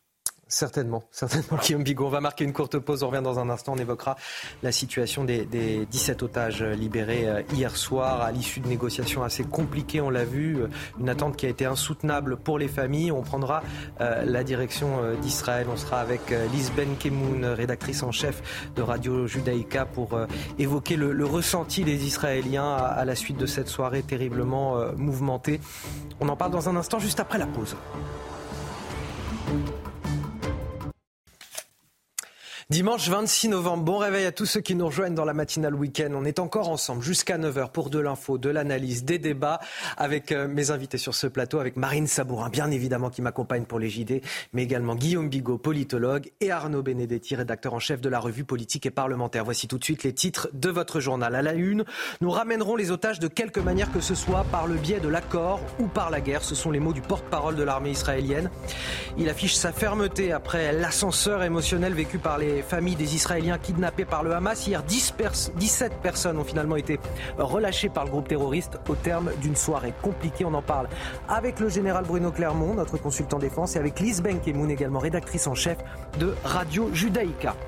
À la une, des dizaines d'individus masqués, cagoulés, qui ont tenté de pénétrer hier soir le quartier de la Monnaie à Romans-sur-Isère, dans la Drôme. Ce quartier d'où seraient originaires les suspects interpellés pour le meurtre de Thomas, symptôme d'une France qui ne vit plus côte à côte, mais face à face. On y revient dans quelques instants. Et justement, une France qui vit face à face, c'était l'avertissement de Gérard Collomb lorsqu'il a quitté le ministère de l'Intérieur en octobre 2018. Celui qui a longtemps été maire de Lyon est décédé ce samedi à l'âge de 76 ans. Il s'est éteint paisiblement auprès des siens, précise son entourage. Nous y reviendrons dans ce journal. Tout d'abord, ce soulagement en Israël. 17 otages ont finalement été euh, libérés au terme d'une soirée assez compliquée. 13 euh, Israéliens et 4 Thaïlandais. Oui, le mouvement islamiste palestinien avait retardé hier après-midi la libération de ce deuxième groupe d'otages, accusant euh, Israël de violer l'accord, notamment concernant les livraisons d'aide humanitaire dans le nord du territoire. Hier, le porte-parole de l'armée israélienne a affiché un message de fermeté. Les otages rentreront à la maison de quelque manière que ce soit. Écoutez. L'effort pour restituer les personnes enlevées est un effort suprême et nous ramenons les personnes enlevées de quelque manière que ce soit par le biais de l'accord ou des prochaines étapes de la guerre. Ces images également très touchantes qu'on a pu observer hier soir, l'émotion de ce père qui retrouve sa fille âgée euh, de seulement 8 ans. Vous le voyez, cette fille qu'il pensait euh, morte, tuée par euh, les terroristes du Hamas. Emilie avait en fait été enlevée le 7 octobre dernier et, bien heureusement, et ça fait chaud au cœur, elle a été retrouvée. Finalement, son père a pu la, retrouver dès hier soir. On est justement avec Lise Benkemoun ce matin, rédactrice en chef de Radio Judaïka. Bonjour et merci d'être avec nous ce matin. Lise, comment les Israéliens vivent cet ascenseur émotionnel qu'ils ont vécu ces deux derniers jours et tout particulièrement hier soir depuis quelques heures avec ces, revirements incessants alors bonjour à tous. Évidemment, en fait, c'est très difficile parce que euh, il y a la joie de, de, les revoir et de les revoir plutôt en bonne santé, même si euh, le directeur de l'hôpital a déclaré que les signes de la captivité étaient euh, assez clairs. Euh, on sait aussi qu'ils ont pas très bien mangé. À la fin, ils ont témoigné qu'il y avait que du riz pour se nourrir. il y en a qui sont malades. Il y a Mia Regev qui a été transportée exprès dans un autre hôpital par rapport à tous les autres otages. elle avait besoin de plus de soins. Elle a été blessée. Et, surtout, en fait, les Israéliens ne savent pas très bien si on peut être heureux, parce que vous le savez, il reste 195 otages aux mains du Hamas. Et donc, même les familles qui sont en fait euh, contentes d'avoir euh, retrouvé leurs proches, et les Israéliens qui sont euh, soulagés de, cet espoir et de voir les visages de ces enfants souriants qui rentrent chez eux, et de ces vieilles dames et de ces mamans. D'abord, en plus, il y a des tragédies dans les familles, parce que tout le monde n'est pas réuni. Il y a des gens qui manquent. La plupart des otages n'avaient pas accès en fait aux news, donc ne savaient pas que leurs proches avaient été euh, tués ou enlevés. Donc euh, hier soir, il y avait des milliers de personnes à Tel Aviv sur la place des otages, une communion comme ça. Donc euh, les gens qui d'un côté hésitent entre une certaine joie et une tristesse et une angoisse par rapport à ce qui va se passer dans les prochains jours. Comment le gouvernement israélien explique ce qui s'est passé hier? Alors, les infos qu'on a, c'est qu'il euh, y avait une liste de 13 otages. Dès que le gouvernement israélien a reçu cette liste, il a dit, euh, il y a, on, avait demandé que les familles soient réunies en entier, et là, il y a un enfant qui va être libéré sans sa mère. Est-ce que vous pouvez avoir l'humanité de libérer la mère aussi? Et on a commencé à négocier, quitte à donner plus de camions, etc. Et, là, en l'occurrence, euh, ça n'a pas marché. Et le Hamas a dit, vous n'avez pas donné assez de camions. Il y a 248 camions tout de même d'aide humanitaire qui sont rentrés depuis le début de la trêve euh, vendredi à 7 heures du matin. Donc, euh, je ne sais pas exactement le nombre qui avait été négocié, mais j'imagine que c'était vraiment pas ça le problème. Donc, pour libérer un otage de plus, ce qui était euh, au départ donc la demande d'Israël, visiblement, ça a fait retarder. Et là, il y a eu les Qataris et les Égyptiens qui vraiment ont mis un point d'honneur à ce que les négociations continuent d'avancer. Et il y a les Israéliens qui ont fait très preuve de fermeté en disant si à minuit on n'a pas récupéré les otages, on reprend la guerre. Et là, entre la pression des deux côtés, du coup, le Hamas euh, les a quand même libérés. Alors on espère évidemment que les libérations d'otages vont se poursuivre encore aujourd'hui. C'est un moment très dur pour les, familles d'otages, vous l'avez dit tout à l'heure, qui ne savent pas qui, euh, qui va pouvoir revenir au fur et à mesure que les jours passent. Ils l'apprennent un petit peu au dernier moment. Vous savez un petit peu comment vont se euh, dérouler là encore les prochaines heures aujourd'hui? Alors, pour l'instant, on ne sait pas exactement le timing. On sait que le gouvernement israélien a déjà reçu la liste des otages qui doivent être libérés aujourd'hui. Vous savez comment ça se passe Les otages sont d'abord remis à la Croix-Rouge, la Croix-Rouge les remet euh, euh, en Égypte et ensuite d'Égypte, elles passent en Israël. Il faut comprendre que c'est une véritable guerre psychologique. En face, encore une fois, on n'a pas un gouvernement dans une véritable négociation. On a une organisation terroriste, qui veut diviser la société israélienne, qui veut faire peur. Il faut se rendre compte que Yahya Sinwar, qui est le, chef du Hamas, il parle hébreu, il rentre dans la tête des Israéliens, il ira jusqu'au bout. Même mourir en martyr, ça lui pose pas de problème. Au contraire, ça, ça continuera de faire avancer sa cause. Et euh, il y avait à la télévision israélienne il y a peu de temps le, monsieur du Shabbat qui l'a interrogé quand il était dans les prisons israéliennes. Et, et c'est atroce à dire, mais, mais c'est quelqu'un qui est charismatique et qui est prêt à tout. Et donc, il sait que cette guerre psychologique, elle est absolument atroce pour les Israéliens. Et donc, il continue de le faire de ce côté-là. Et vous le voyez bien d'ailleurs, puisque en ce qui concerne la libération euh, des ouvriers thaïlandais, par exemple, il n'y a pas d'échange, il n'y a pas de camion humanitaire, il n'y a rien besoin. Ils sont thaïlandais, ils ne sont pas juifs, donc on peut les libérer en, ayant en échange de rien. Vous voyez bien en fait la différence sur la guerre psychologique. Et c'est tant mieux que les ouvriers thaïlandais soient libérés. C'est des otages, on est très content pour eux aussi. Ils vont retrouver leur famille. Ils n'avaient rien fait pas plus que les otages israéliens. Donc tout le pays est aussi content qu'ils rentrent. Mais c'est une véritable bataille et ça va continuer. Évidemment, le Qatar et l'Égypte espèrent que après cette trêve de quatre jours, on peut négocier encore sur les otages. Mais c'est très difficile, on s'attend à tout. Et, c'est pour ça que, que, le gouvernement israélien ne veut pas annoncer aujourd'hui à quelle heure les otages vont être libérés pour ne pas vivre la même chose que ce qui s'est passé hier ou même vendredi où ça traînait un peu 16 heures, puis 17 heures, puis 18 heures. Et hier, en fait, ils n'ont été libérés que vers minuit. Donc pour éviter encore de mettre plus de pression sur les Israéliens qui sont déjà euh, euh, éprouvés énormément. Et vous avez vu encore une fois ces familles qui ne sont pas réunies, des gens qui apprennent que leur fils est mort, que leur mari est enlevé. Donc, on, on a de l'espoir, mais on ne peut pas dire qu'on est heureux. Merci euh, Lise Benkemoun de vous être rendu disponible pour euh, CNews euh, ce matin et pour votre éclairage très complet sur la situation et l'état d'esprit des Israéliens. Guillaume Bigot, je vous ai vu réagir pendant ces explications justement. Bon, d'abord, quand on ne connaît pas l'État d'Israël de loin, on est un peu horrifié par, disons, la violence des bombardements, ce qu'on appelle pudiquement les dégâts collatéraux qui sont massifs. Il hein, ne faut pas, faut pas tourner autour du pot. Voilà. Alors, il y a d'un côté une composante du gouvernement israélien euh, des sionistes fanatiques, religieux en plus, hein, qui sont dans la loi du talion, hein, la vengeance, œil pour œil, dent pour dent, encore que là c'est disproportionné. Mais il y a aussi une autre dimension que les gens peinent à comprendre. C'est pas seulement la petite taille du pays, le risque d'éradication, parce que c'est ni plus ni moins l'éradication d'Israël qui est l'objet social du Hamas, hein, mais il y a le fait que l'État, enfin que les, les, les Israéliens qui sont issus de cette histoire de persécution ont gardé dans leur mémoire le fait que, si vous voulez, de 1940 à 1945, 7 millions et demi d'entre eux, et de Tziganes d'ailleurs, ont été massacrés jusqu'au dernier, femmes, enfants, sans que qui que ce soit lève le petit doigt. Ni le pape, ni le président des États-Unis euh, qui a dit je ne fais pas la guerre des juifs, etc. Et ça, c'est resté dans leur mémoire. Ce sont des gens qui sont rescapés. Et le fondement de l'État d'Israël, c'est créer un, un foyer de protection. Or, or là, pour eux, si vous voulez, ce qui s'est passé le 7 octobre, ça a réactivé cette idée qu'ils vont être rayés de la carte et que personne ne viendra à leur secours. C'est pour ça qu'il y a une réaction absolument incroyable, pratiquement euh, euh, disproportionnée en fait. Nous sommes avec le général Bruno Clermont, notre consultant défense. Général, on a entendu tout à l'heure le porte-parole de l'armée israélienne afficher un message de fermeté.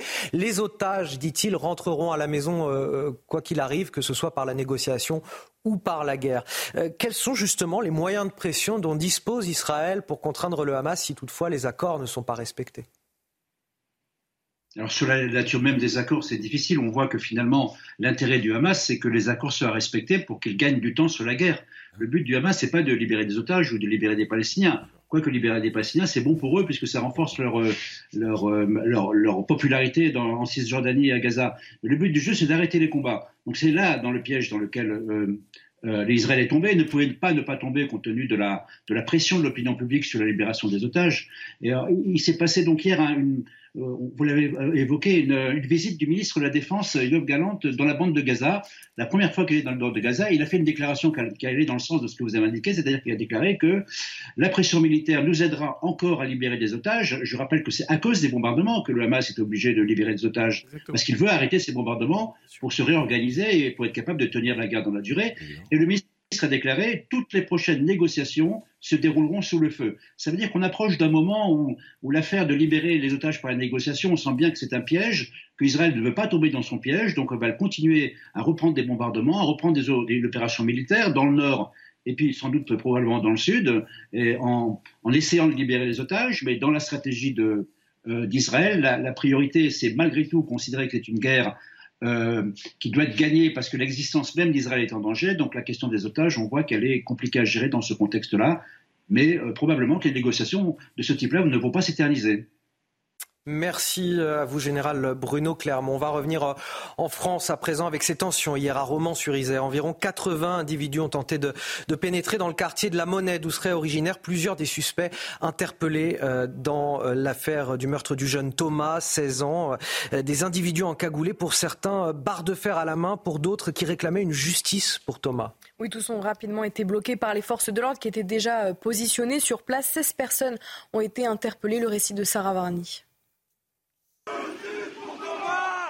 Dans les rues de Romans-sur-Isère hier vers 18h, 80 individus d'ultra-droite encagoulés et vêtus de noir ont défilé pour rendre justice à Thomas en direction de la cité de la Monnaie où habiteraient certains des suspects. Des militants d'ultra-droite qui mènent depuis le drame une campagne virulente sur les réseaux sociaux contre ce quartier. Face à cette montée de tension, le ministre de l'Intérieur a anticipé. Plus tôt dans l'après-midi, deux unités mobiles dont la CRS 8 ont été mobilisées avec pour objectif de réaliser le plus d'arrestations possible. Les nombreuses forces de l'ordre que nous avons envoyées sur place ont interpellé 20 personnes à Romans-sur-Isère et à ma demande vont continuer à agir pour empêcher toute violence supplémentaire, d'où qu'elle vienne, et retrouver tous les auteurs d'actes inacceptables. Parmi les personnes interpellées, 17 ont été placées en garde à vue à la suite de violences contre les forces de l'ordre selon la préfecture de la Drôme. Selon nos informations, l'un des membres de cette mouvance d'ultra-droite a été hospitalisé après avoir été frappé en marge de cette manifestation sauvage. Il a été grièvement blessé. La préfecture indique que la situation sur place est revenue au calme, mais elle reste sous haute surveillance. Arnaud Benedetti, est-ce que ce n'est pas le symptôme, je le disais en titre, d'une France qui ne vit désormais plus côte à côte, mais face à face? Malheureusement, on s'y attendait depuis euh, un certain nombre d'années. Si vous voulez, on est passé de la phase de délitement à la phase de cristallisation, ou en tout cas de pré-cristallisation, où on voit que la prophétie euh, du regretté Gérard Collomb, qui est disparu C'est à que j'ai utilisé d'ailleurs son expression, effectivement. Est en train de se réaliser sous nos yeux. Alors, il y a plusieurs raisons pour lesquelles elle se réalise. Parce que d'abord, on n'a pas traité les problèmes comme il fallait les traiter depuis euh, des décennies, c'est clair.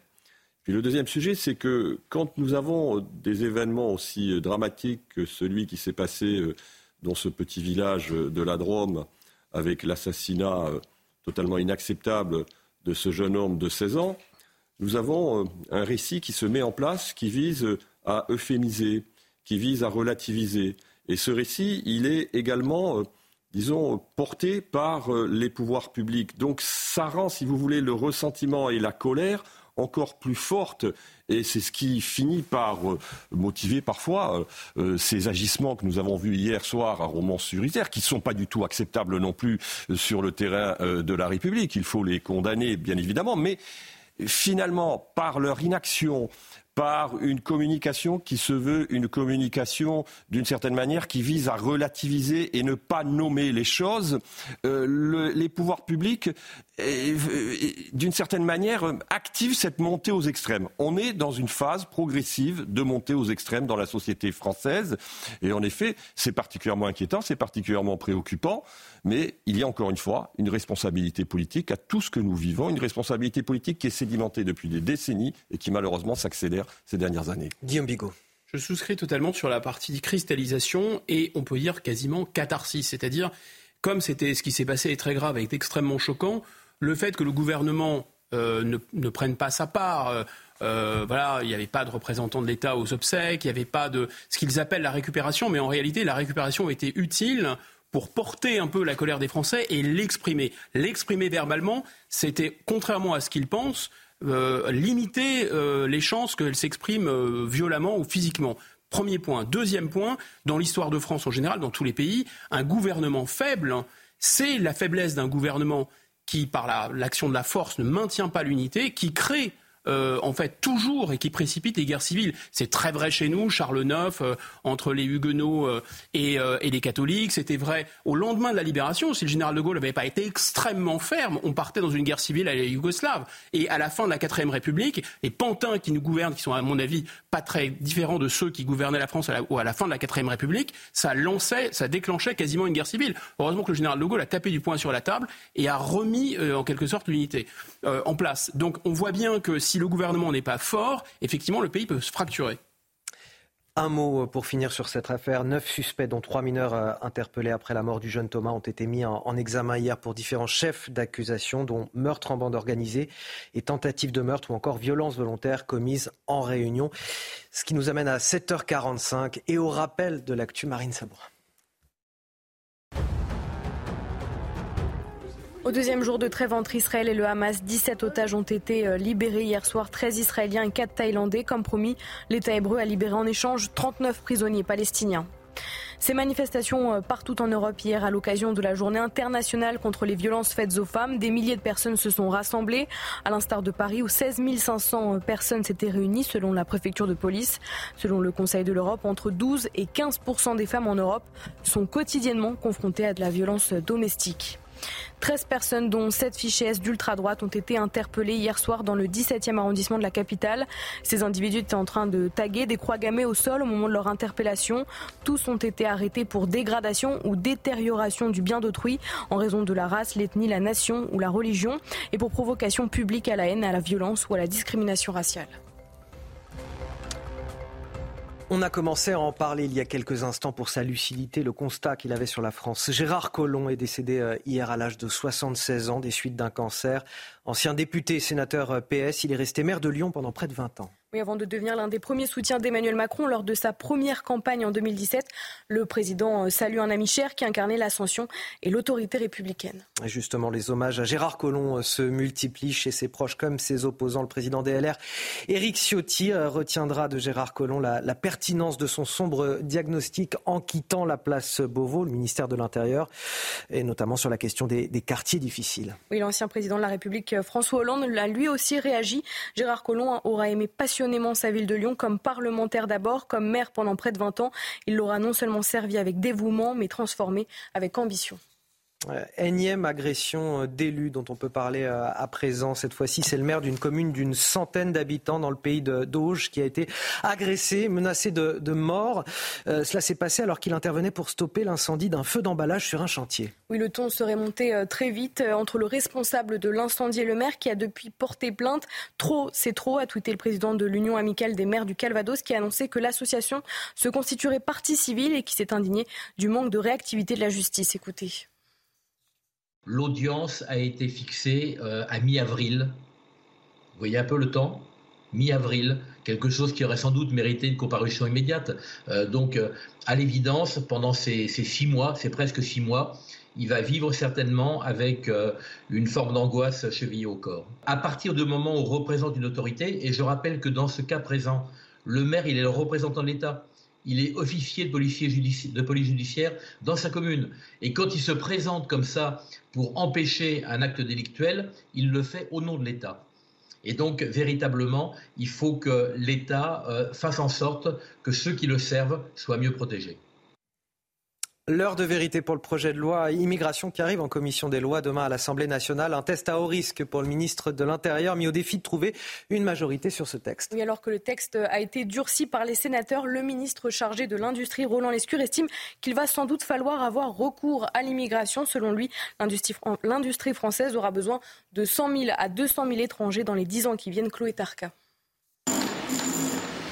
Soudeurs, couvreurs, restaurateurs, des métiers déjà en tension et les chiffres risquent de s'aggraver d'année en année. Selon le ministre délégué chargé de l'industrie Roland Lescure, dans les dix prochaines années, 1,3 million d'emplois devront être pourvus dans le secteur de l'industrie. Or, pour ces postes vacants, il manquerait 100 000 à 200 000 personnes à trouver en Europe ou ailleurs. On est un peu étonné que le ministre ne parte pas des réalités avant de réfléchir aux éventuels besoins. Nous sommes dans une situation où entre environ 250 000 personnes chaque année qui sont d'âge actif. Euh, donc on a déjà un flux très important euh, d'étrangers qui viennent euh, nourrir la population active et augmenter la population active. Privilégier les travailleurs immigrés aux chômeurs français, une politique qui ne s'adapterait pas à la réalité du territoire. Le mieux, c'est d'aller chercher parmi toutes les personnes qui sont sans emploi en France, puisqu'on a un taux d'emploi extrêmement faible, euh, et évidemment notamment euh, parmi les, chômeurs qui restent encore beaucoup trop nombreux dans notre pays, mais cela suppose aussi, bien entendu, d'améliorer notre système de formation, de créer euh, des filières de formation initiale et continue pour répondre aux besoins de l'industrie. Début novembre, le Sénat a supprimé l'article 3 du projet de loi immigration prévoyant d'octroyer un titre de séjour d'un an renouvelable aux personnes travaillant dans des métiers en tension. Guillaume Bigot, vous l'entendez, vous, l'argument de Roland Lescure? Il faudra 100 à 200 000 étrangers Non, mais d'abord, c'est un peu une, blague parce que, en réalité, vous avez toujours eu l'économie française. Là, prenons l'exemple de, la, de, de réallumer les centrales nucléaires. Il a fallu venir, faire venir des soudeurs des États-Unis, qui sont des gens extrêmement compétents, qu'on a fait venir, à qui on a donné immédiatement la possibilité de travailler ici. Voilà, donc les gens qui sont très compétents dont l'économie française a besoin, on a tout à fait aujourd'hui les moyens de les faire venir, et on les fait venir, et on n'a jamais cessé de les faire venir. En vérité, le problème n'est pas celui-là. Le problème, il est que euh, on, a, on ne veut pas élever les salaires, et en, réalité, euh, on ne peut pas non plus élever les salaires. Pourquoi on ne peut pas les élever? Parce qu'on est dans un système de concurrence internationale et que les deux variables d'ajustement sur lesquelles peuvent jouer la plupart des pays, c'est-à-dire la valeur de leur monnaie pour l'ajuster à leur productivité, et deuxièmement la possibilité de faire des barrières douanières, eh bien ça n'existe pas avec l'Europe. Donc on n'a pas le choix, si on ne veut pas élever les salaires, que de faire venir des travailleurs étrangers. On finit ce journal avec les sports. Retrouvez votre programme de choix avec Autosphère, premier distributeur automobile en France. Et Marine, hier soir, il y avait du rugby. Oui, c'est le stade toulousain pardon, qui l'a emporté 31 à 10 sur sa pelouse face à Clermont, 4 essais à 1. Les champions de France en titre ont pris le large dans la dernière demi-heure grâce notamment à deux essais de Lucas Tozin. Les Toulousains restent invaincus à domicile cette saison et prennent la sixième place du championnat. Fin de la huitième journée à suivre sur Canal Plus à 21h. Le Racing 92 reçoit La Rochelle.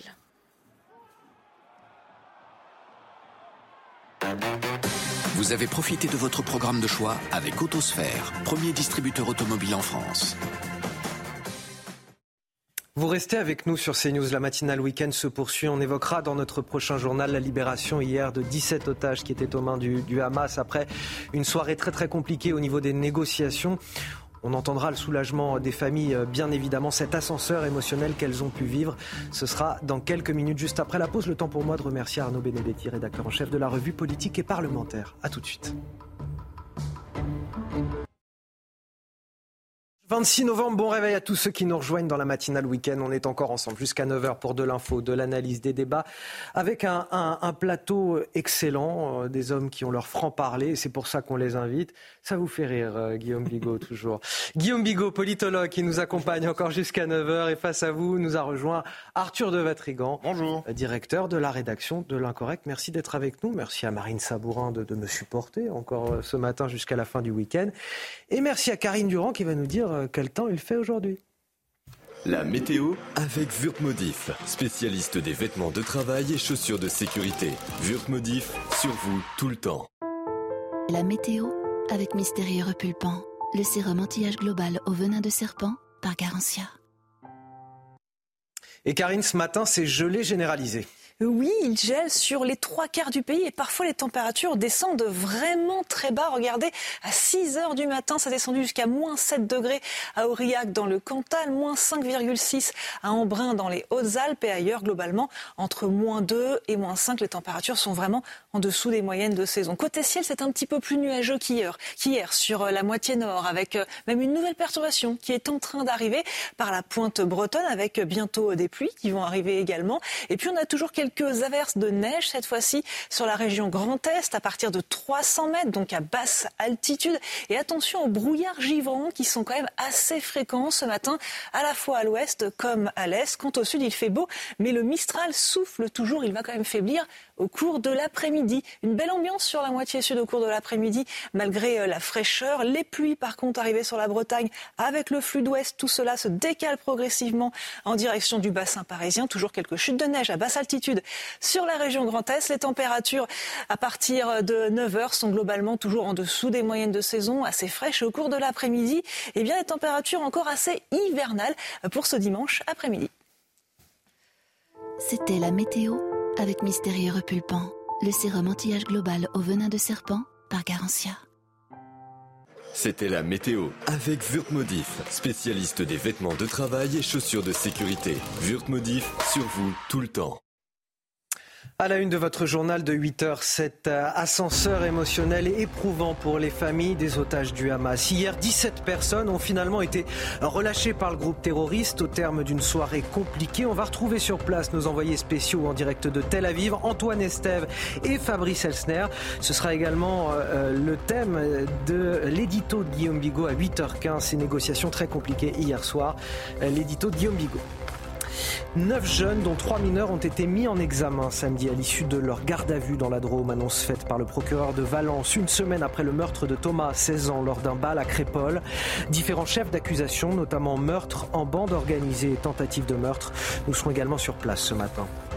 1320 euros, c'est l'argent supplémentaire dépensé par les ménages en 2022 à cause de l'inflation, résultat d'une étude de l'INSEE.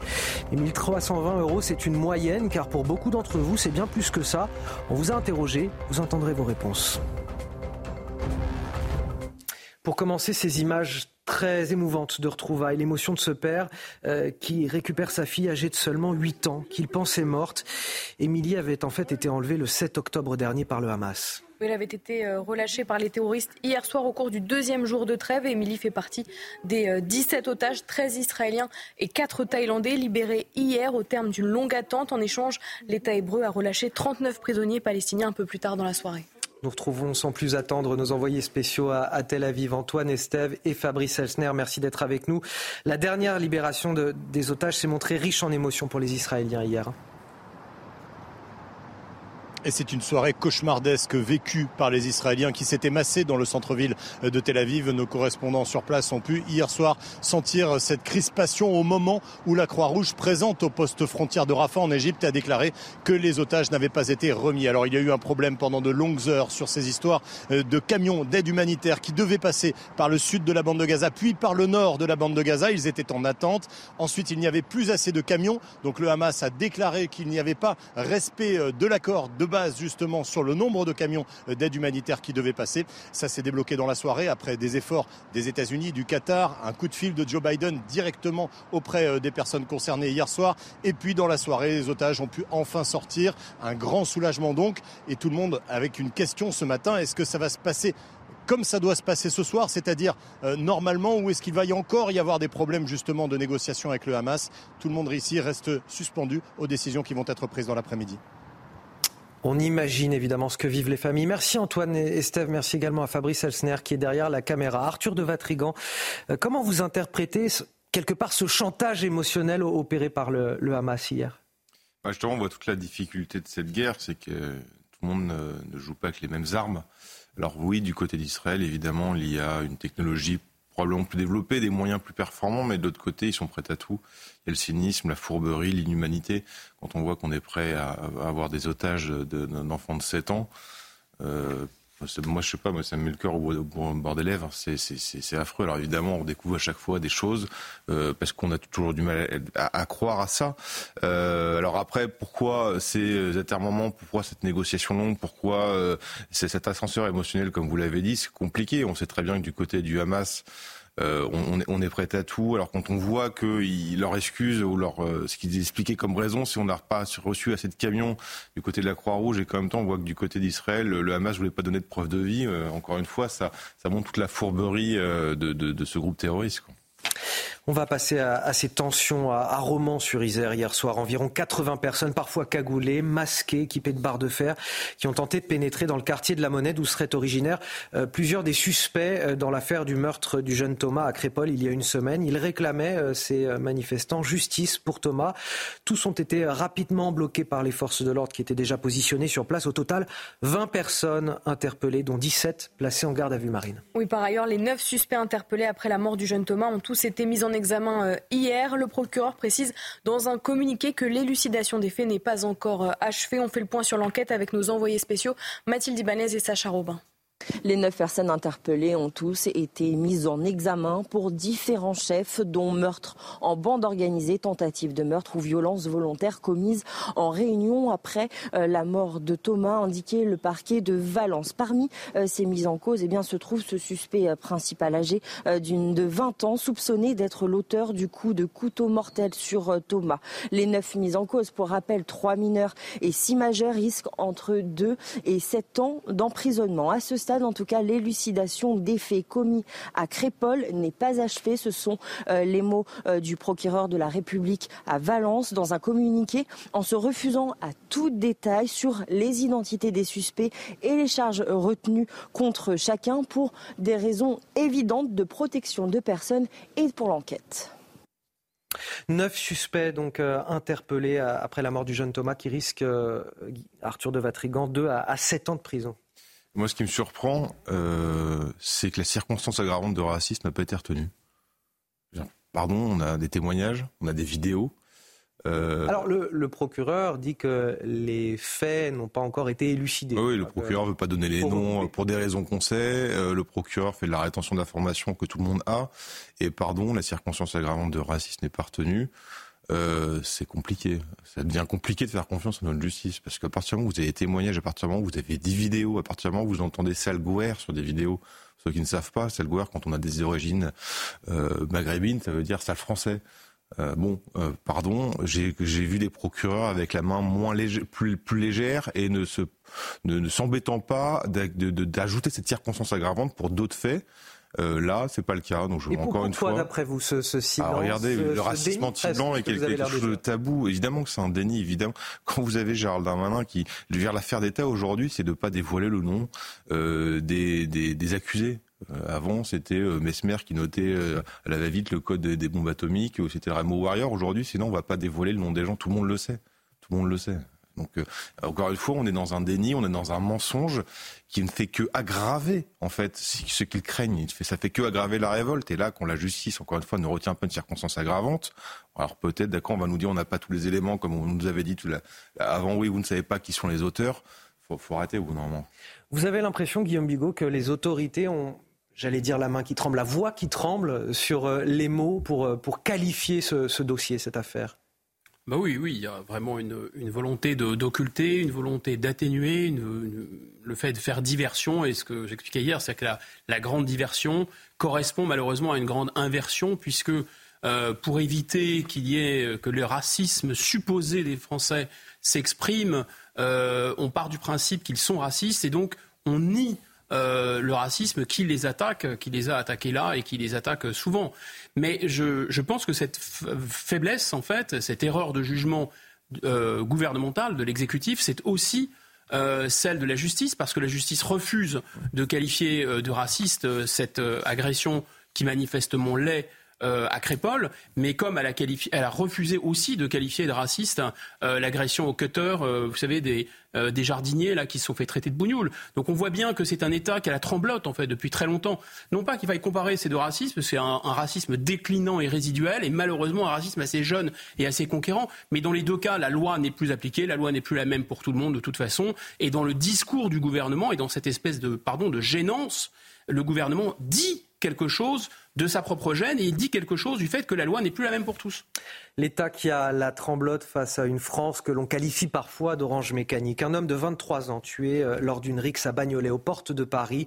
Les faits se sont euh, déroulés dans la nuit de vendredi à samedi. Il a été victime de coups de couteau dans le quartier de la Capsulerie. Marine, c'est un quartier bien connu pour ses trafics de stupéfiants. Oui, l'auteur des faits, euh, lui, a pris la fuite après le drame. Une enquête a été ouverte pour homicide volontaire. Les faits avec Célia Gruyère. C'est dans cette rue, dans le quartier de la Capsulerie à Bagnolet, qu'une rixe a fait un mort ce vendredi soir. Un jeune homme de 23 ans a été poignardé à plusieurs reprises. Il a été retrouvé assis sur son scooter en arrêt cardio-respiratoire.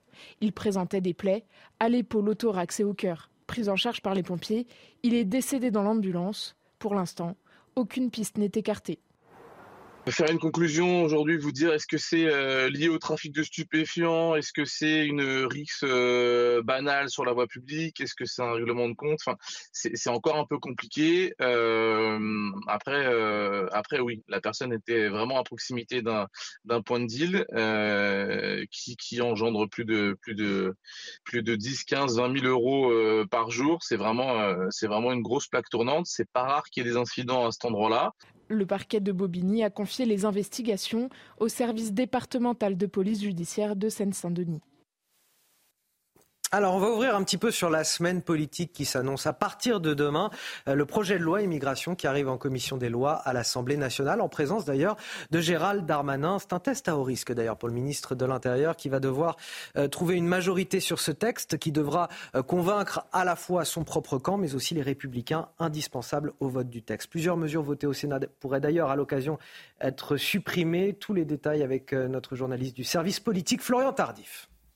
Oui, l'examen du projet de loi Asile et Migration débute demain à l'Assemblée nationale, plus précisément en commission des lois. Et l'on peut dire que le plus dur commence pour Gérald Darmanin, le ministre de l'Intérieur, qui devra négocier avec son propre camp avant de pouvoir espérer le faire avec les opposants politiques à la majorité présidentielle. Il faut euh, consolider sa base avant d'espérer l'élargir. Voici ce que me confiait encore récemment un ministre. Et pour cela, plusieurs mesures votées au Sénat pourraient être revues, comme la suppression de l'AME, l'aide médicale d'État par exemple, qui pourrait être restaurée, ou encore l'article 3 devenu article 4 bis lors des débats au Sénat sur la régularisation des travailleurs sans papier qui pourrait être réécrit donc lors euh, des débats en commission. Le tout, c'est de montrer que nous sommes euh, pour une immigration choisie, donc de travail. Ce sera le fil conducteur du gouvernement avoué un autre membre du gouvernement. Un discours qui, s'il arrive à convaincre les quelques macronistes encore hésitants issus de l'aile gauche, n'arrivera euh, sans doute pas à séduire les LR, pourtant indispensables au vote sans difficulté du texte à l'Assemblée nationale. Arthur de Vatrigan, l'impression que j'ai de tout ça, c'est que oh, tout ce qu'on sait, c'est qu'on ne sait rien de ce qui va sortir in fine de, ce texte qui fait la navette entre le Sénat et l'Assemblée nationale, qui va être euh, corrigé, recorrigé, retravaillé, et puis à la fin peut-être un 49-3, que sais-je, du, du gouvernement. on sait qu'il ne va pas sortir grand-chose. Déjà au Sénat, on nous a expliqué, regardez, on a fait plein de choses. Je rappelle que le, Sénat, c'est l'antre de la lâcheté, ce qu'on appelle la droite de gouvernement. Ils ont fanfaronné en expliquant, on a fait l'article 3. L'article 3, il a été remplacé par l'article 4b, il n'a pas été éliminé. Ensuite, ils nous expliquent, on, a remplacé, on va supprimer l'AME. L'AME a été remplacée par l'AMI, l'aide médicale d'État. D'urgence. Et l'AME, aide médicale d'État, remplacée par l'aide médicale d'urgence. Je vous raconte pas le bazar aux urgences. Donc au final, c'est juste un petit toilettage qu'ils ont fait. Donc ils vont revenir sur ce toilettage. Et ce qui est intéressant, c'est que le gouvernement dit très bien ce qu'il souhaite. Ils veulent faire une immigration choisie, une immigration de travail. Pourquoi? Parce qu'encore une fois, le maître étalon, l'économie, c'est la consommation. On a besoin de consommateurs et de gens pour livrer la consommation. Et à part, et vous regardez dans les grandes métropoles, là on consomme le plus. Le français moyen euh, qui n'a plus les moyens de payer les voyages à Tahiti de Madame Hidalgo parce qu'il en a marre de faire traiter de sale français dans les banlieues a été repoussé dans les zones périphériques. Donc il faut quelqu'un pour aller ouvrir les huîtres des bobos de, sur leur rooftop à Noël et pour descendre leurs poubelles. Donc on va faire venir de l'immigration. Ça s'appelle un métier, ça s'appelle de l'immigration choisie, tout simplement pour alimenter l'économie et les grands patrons vont être contents. Il me semble que c'est un regard partagé que vous avez avec euh, Guillaume Bigot. Oui, sur cette, sur ce, vous savez, la, la colonisation a été une idée de gauche. Et là, on voit bien que c'est un peu la poursuite de la colonisation par d'autres moyens que de faire venir les ex-colonisés de l'Empire français pour effectivement ouvrir les huîtres, descendre des poubelles ou livrer des Deliveroo. Voilà. Allez, on va faire le rappel de l'actualité à 8h14, signé Marine Sabourin. Gérard Collomb s'est éteint à l'âge de 76 ans. L'ancien maire de Lyon et ex-ministre de l'Intérieur du premier gouvernement d'Emmanuel Macron était atteint d'un cancer à l'estomac. Le président a salué dans un communiqué un ami cher et un homme d'État qui incarnait l'ascension et l'autorité républicaine. Dans la bande de Gaza, 248 camions d'aide humanitaire sont arrivés hier selon l'ONU, avec à leur bord du matériel médical, de la nourriture et de l'eau. Des ambulances et des bus ont également été rapatriés vers l'hôpital d'Al-Shifa, qui serait le principal centre de commandement des opérations du Hamas selon les autorités israéliennes. Puis des tags racistes et des menaces de mort découverts sur une mosquée à Cherbourg dans la Manche. Une plainte a été déposée par le président de l'association culturelle islamique de la mosquée et le procureur a été saisi de l'affaire. Sur Twitter, le ministre de l'Intérieur Gérald Darmanin a dénoncé des propos inacceptables. 1320 euros, c'est l'argent supplémentaire dépensé par les ménages en 2022 à cause de l'inflation. Résultat d'une étude de l'INSEE. 1320 euros, c'est une moyenne, car pour beaucoup d'entre vous, eh c'est bien davantage. Oui, chaque Français a dû adapter ses habitudes aux nouveaux prix en consommant parfois moins, parfois de manière différente. Écoutez vos témoignages recueillis par Charles Pousseau. Moi, j'aurais ressenti plus que 5,3%. Franchement, euh, tout a augmenté de pratiquement 10%. Quoi, je veux dire, euh, ce que vous ressentez Énorme, c'est énorme, l'augmentation. Je crois même que c'est un chiffre qui me paraît euh, pas représenter la réalité. Parce que j'ai constaté, parce que dans notre couple, c'est moi qui fais les courses, et j'ai constaté sur plusieurs produits des hausses bien supérieures à 5 et 7 Je peux vous les citer en particulier. Le sucre qui a subi au moins 20 Moi, je ne l'ai pas ressenti comme ça. Je l'ai ressenti euh, beaucoup plus supérieur que ça. 5% c'est un chiffre, euh, je trouve, raisonnable par rapport à ce qu'on ce voit euh, de nos jours parce que ça devient de plus en plus cher et tout ça, ça ne fait pas nos affaires si on veut aller euh, faire des emplettes au marché de Noël de Strasbourg, qui a ouvert ses portes ce week-end, un moment très attendu, mais sous haute sécurité, évidemment, depuis euh, l'attentat meurtrier de 2018 qui avait fait 5 morts et des dizaines de blessés. Oui, cette année, plus de 1000 agents sont mobilisés. Près de 3 millions de visiteurs sont attendus ces 4 prochaines semaines. Récit de Sarah Varny. Le célèbre marché de Noël de Strasbourg a ouvert ce vendredi pour 4 semaines jusqu'au 24 décembre. Mais cette année, l'ambiance est particulière après l'attentat d'Arras et le relèvement du plan Vigipirate au niveau maximal urgence attentat. Un dispositif de sécurité mobilise plus de 1000 agents avec pour la première fois des drones. Des équipes cynophiles compléteront les patrouilles pédestres et des contrôles aléatoires seront réalisés à chaque entrée de la vieille ville. Autre nouveauté, dans le cadre de la lutte antiterroriste, les patrouilles militaires seront multipliées par trois. Une présence des forces de l'ordre très visible, mais qui n'entache pas la bonne humeur des premiers participants. C'est magnifique. Euh, il y a 15 ans, c'était magnifique et c'est toujours magnifique. Euh, c'est la magie de Noël, euh, les illuminations, le vin chaud. la cannelle, euh, les bretzels, euh, voilà, c'est, on sort de notre quotidien, c'est parfait. Alors franchement, même en étant strasbourgeoise, ça fait toujours du bien de se promener dans les rues et de voir qu'elles sont éclairées, qu'il y a du monde et, et la magie Noël. On a l'impression d'être dans un petit village Disney, moi ça me... Je suis super contente à chaque fois. Afin d'éviter les mouvements de foule, le marché fermera ses portes à 21h tous les soirs au lieu de 20h. Près de 3 millions de visiteurs sont attendus pour profiter de ces chalets et de cette parenthèse enchantée. 8h18 sur CNews, c'est le moment que vous attendez tous, l'édito de Guillaume Bigot. On va évoquer avec vous cet ascenseur émotionnel pour les familles d'otages du Hamas. Hier, 17 personnes qui ont finalement été relâchées euh, par le groupe terroriste euh, du Hamas. Enfin, ça n'a pas été évident, c'était une soirée très compliquée. Euh, Guillaume, pourquoi les, les négociations ont-elles failli capoter?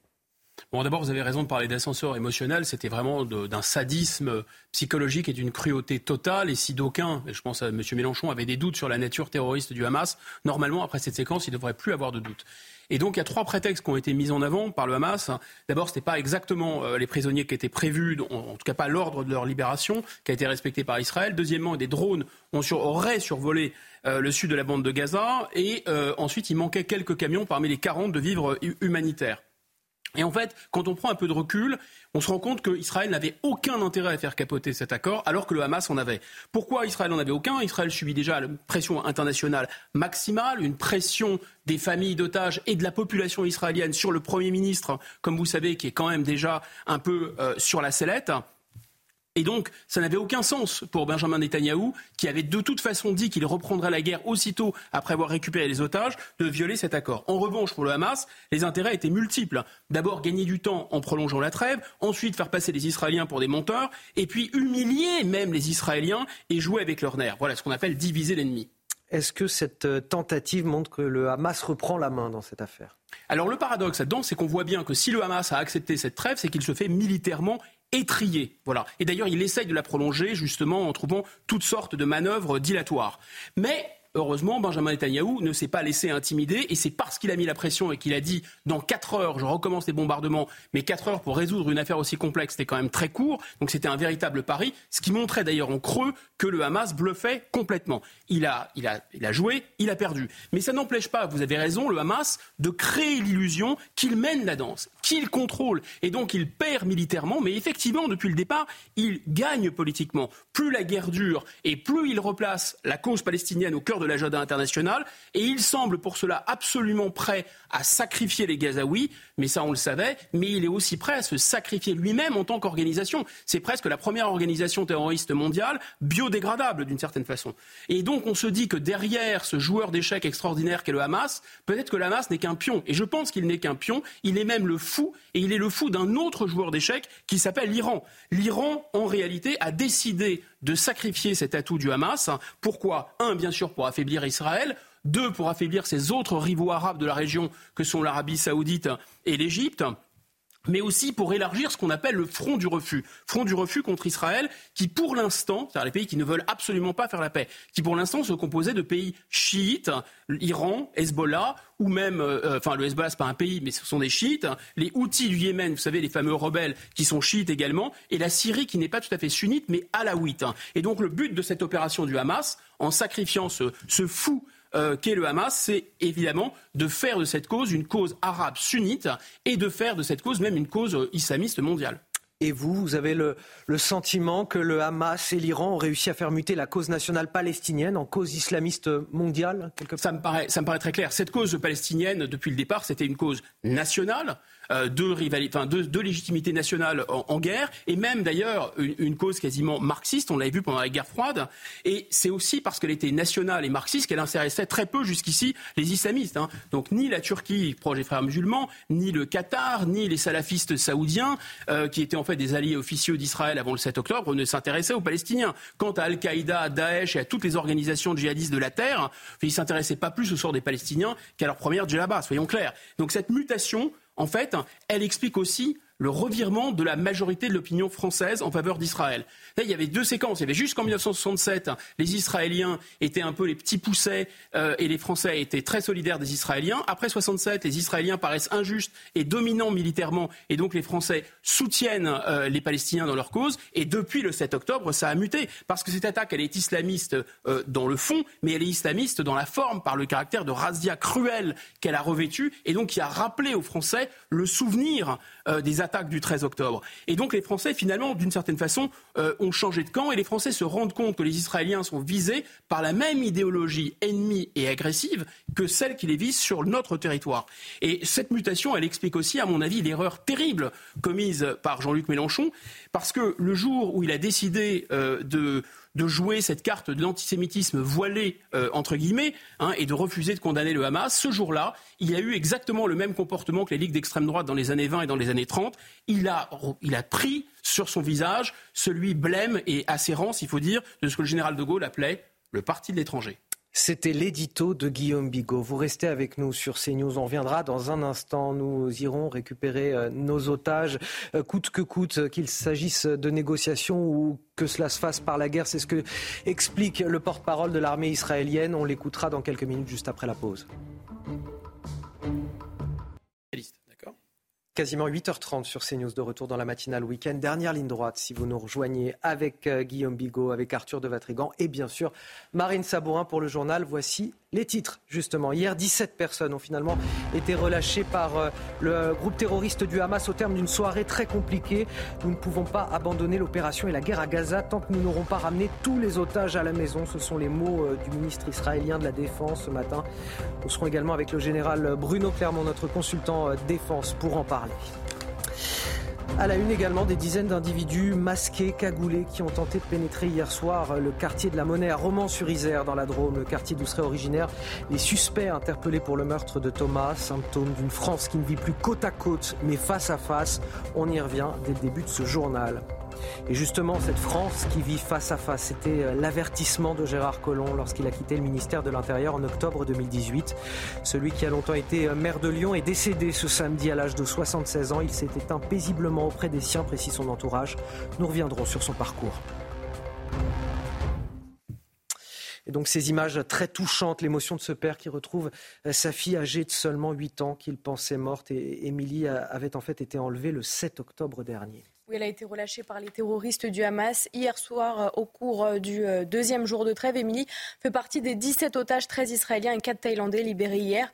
Au terme d'une longue attente, en échange, l'État hébreu a relâché 39 prisonniers palestiniens un peu plus tard dans la soirée. le mouvement du Hamas qui avait retardé hier la libération de ce deuxième groupe d'otages accusant Israël de violer l'accord, notamment concernant les livraisons d'aide humanitaire dans le nord du territoire. Hier, le ministre israélien de la Défense a rappelé que, les temps d'échange étaient courts et qu'il fallait faire rentrer les otages de quelque manière que ce soit. Je vous propose de l'écouter.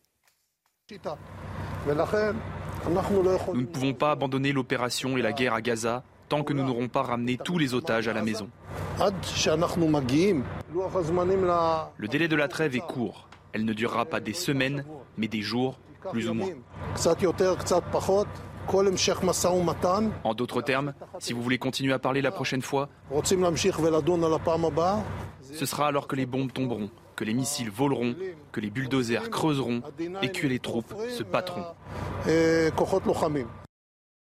Et nous sommes en direct avec le général Bruno Clermont, notre consultant défense. Bonjour général. Quels sont les, moyens de pression dont dispose concrètement Israël si le Hamas ne respecte pas cet accord? Les moyens de pression, c'est la poursuite des opérations militaires. Si, si, le Hamas est arrivé à la table de négociation, euh, c'est après 50 euh, jours de bombardement, d'opérations militaires intensives dans lesquelles euh, les forces militaires du Hamas ont souffert terriblement avec à peu près 5000 combattants terroristes éliminés. Donc c'est une stratégie du Hamas qui est de... c'est pas les, les, les, otages, c'est une monnaie d'échange pour gagner du temps. Ce qui les intéresse, c'est pas forcément libérer les Palestiniens, même si la libération des Palestiniens les rend très populaires dans la région, ce qui est un élément important pour la suite, euh, c'est d'arrêter les combats. Et, là, effectivement, le déplacement du ministre de la Défense israélien à l'intérieur de la bande de Gaza, c'est la première fois qu'il faisait à l'occasion de cette trêve, elle est tout à fait claire. Les Israéliens ont bien compris le piège qui avait été tendu par le Hamas, le, le piège des otages.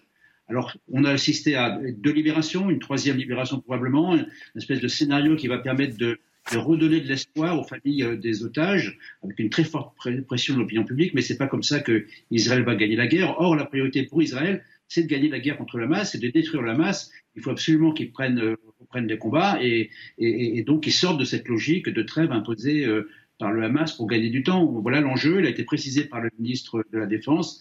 Euh, ça annonce des, des, des jours difficiles, des, des, situations humanitaires difficiles également, mais c'est le choix d'Israël qui estime que sa survie est en jeu dans, dans cette opération pour le Hamas.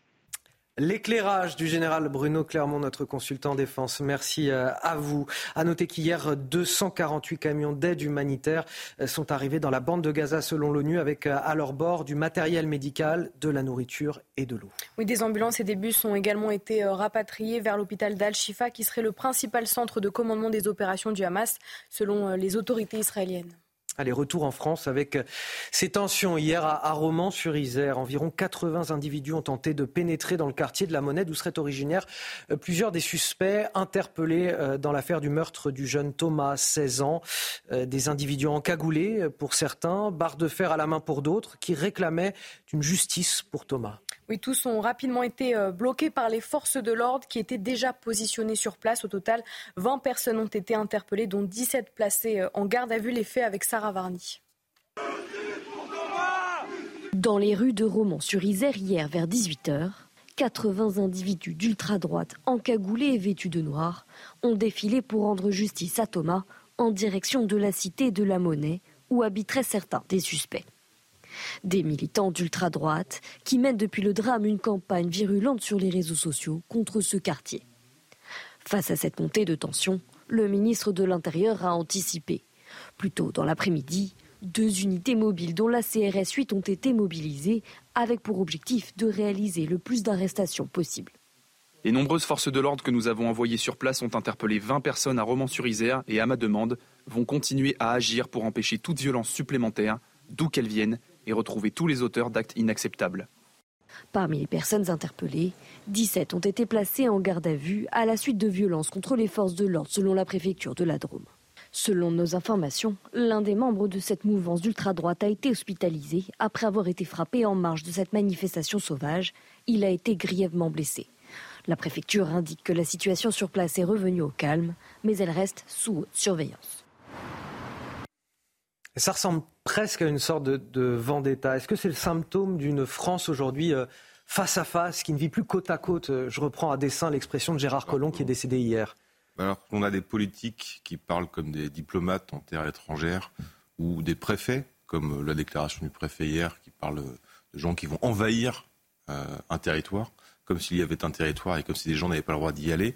Quand on a une minute de silence pour Naël et que pour Lola, Enzo, Thomas et plein d'autres, on hurle à la récupération, ben on a le résultat, c'est qu'au bout d'un moment, si vous voulez, euh, il n'y a plus de larmes et les yeux sont trop secs pour pleurer. Donc qu'est-ce qui se passe? Il se passe que le monopole de la violence légitime, qui est délégué par les citoyens à l'État en échange de leur sécurité, quand cette sécurité, elle n'est plus garantie, les citoyens la reprennent et ils vont la confier à d'autres, à des milices. On a vu dans l'histoire, ça peut être des mafias, où ils vont se faire justice eux-mêmes. Et le drame qu'on a eu, c'est que ce mensonge d'État, ce jeu euh, d'une certaine presse et des politiques sur non, on va pas dire qui sont, les noms, qui sont ces gens, parce qu'on craint qu'eux. Et eh ben le résultat, c'est que ce mensonge euh, a, comme conséquence que des gens euh, vont se venger eux-mêmes. Alors après là, la seule victime dans ce qui s'est passé hier, c'est un des manifestants. C'est pas une des personnes qui habitent sur place. Et ce manifestant a été euh, tabassé, a été euh, dénudé, a été filmé. Ça vous rappelle un peu d'autres méthodes. Euh, donc voilà, il faut aussi préciser ce qui s'est passé. Il n'y a pas, a pas eu d'affrontement direct. Alors peut-être que si la police n'était pas intervenue, il y en aurait eu, hmm. probablement. Mais là, la seule victime hier, elle est du côté de ces militants dits d'ultra-droite et pas du côté des gens de cité. Guillaume Bigot, c'est le symptôme de, de quoi ce qui s'est passé hier soir à Romans-sur-Isère? D'abord, euh, on voit bien, euh, on, comprend l'arrière-pensée des autorités. L'arrière-pensée des autorités, c'est éviter que les quartiers ne s'embrasent. Or, ils se sont embrasés et ils se réembraseront. Et l'arrière-pensée des autorités, c'est éviter qu'il y ait euh, des ripostes ou qu'il y ait une mobilisation qui tourne à la violence pour, dire stop à cette violence et à cette agressivité qui a une dimension manifestement politique, une connotation raciste, etc., anti-française. Et il y a démobilisation. Donc d'abord, c'est complètement raté. En fait, faut revenir sur l'idée de pourquoi ce n'est pas simplement des faits divers. Bah, en raison du volume, de l'effet volume. C'est-à-dire qu'il y, en a, beaucoup trop pour que ce soit que des faits divers. Si des faits divers se répètent, voilà. Deuxièmement, parce qu'il y a dans cette agressivité une dimension, si vous voulez, on peut dire, euh, euh, de criminalité classique. Il y a des attaques pour euh, voler les gens, il y a des attaques liées au trafic de stupéfiants, etc. Mais il y a aussi des attaques gratuites. Et c'est ces attaques-là gratuites qui font que ce n'est pas simplement un phénomène de, criminalité. Vous savez, Aristote disait, il y a deux choses qui peuvent affaiblir une cité et qui peuvent affaiblir un, un territoire et un gouvernement. C'est un, les, écarts de revenus, donc le fait qu'il y ait une guerre entre les riches et les pauvres, et deux, quand il y a beaucoup d'étrangers dans la cité. Et là, la tragédie de la France contemporaine, c'est qu'il y a une superposition des deux. C'est que les classes laborieuses, classes dangereuses, les plus pauvres, sont aussi des gens qui viennent de l'étranger. Et donc les deux se synchronisent, et c'est là, à mon avis, tout le danger. On rappelle par ailleurs que neuf suspects, dont trois mineurs interpellés après la mort du jeune Thomas, ont été mis en examen hier pour différents chefs d'accusation, dont meurtre en bande organisée, tentative de meurtre ou encore violence volontaire commise en réunion. Oui, pour l'heure, aucun mobile raciste n'a été retenu contre eux. L'avocat de quatre suspects dénonce une récupération politique. Il était au micro de Sacha Robin. Écoutez. Une étude rapide de la procédure permet de dire, dans un premier temps, que beaucoup de contre-vérités ont pu être indiquées, euh, tant dans certaines tribunes politiques que dans les réseaux euh, sociaux. Euh, je tiens à rappeler un principe qui est absolument essentiel, cardinal, je dirais, dans la procédure pénale française, c'est le principe de la présomption d'innocence. Euh, ni le réquisitoire introductif, ni euh, la qualification des faits pour lesquels les personnes ont été mises en examen ne retiennent la circonstance aggravante d'une préméditation ou d'un quelconque mobile raciste.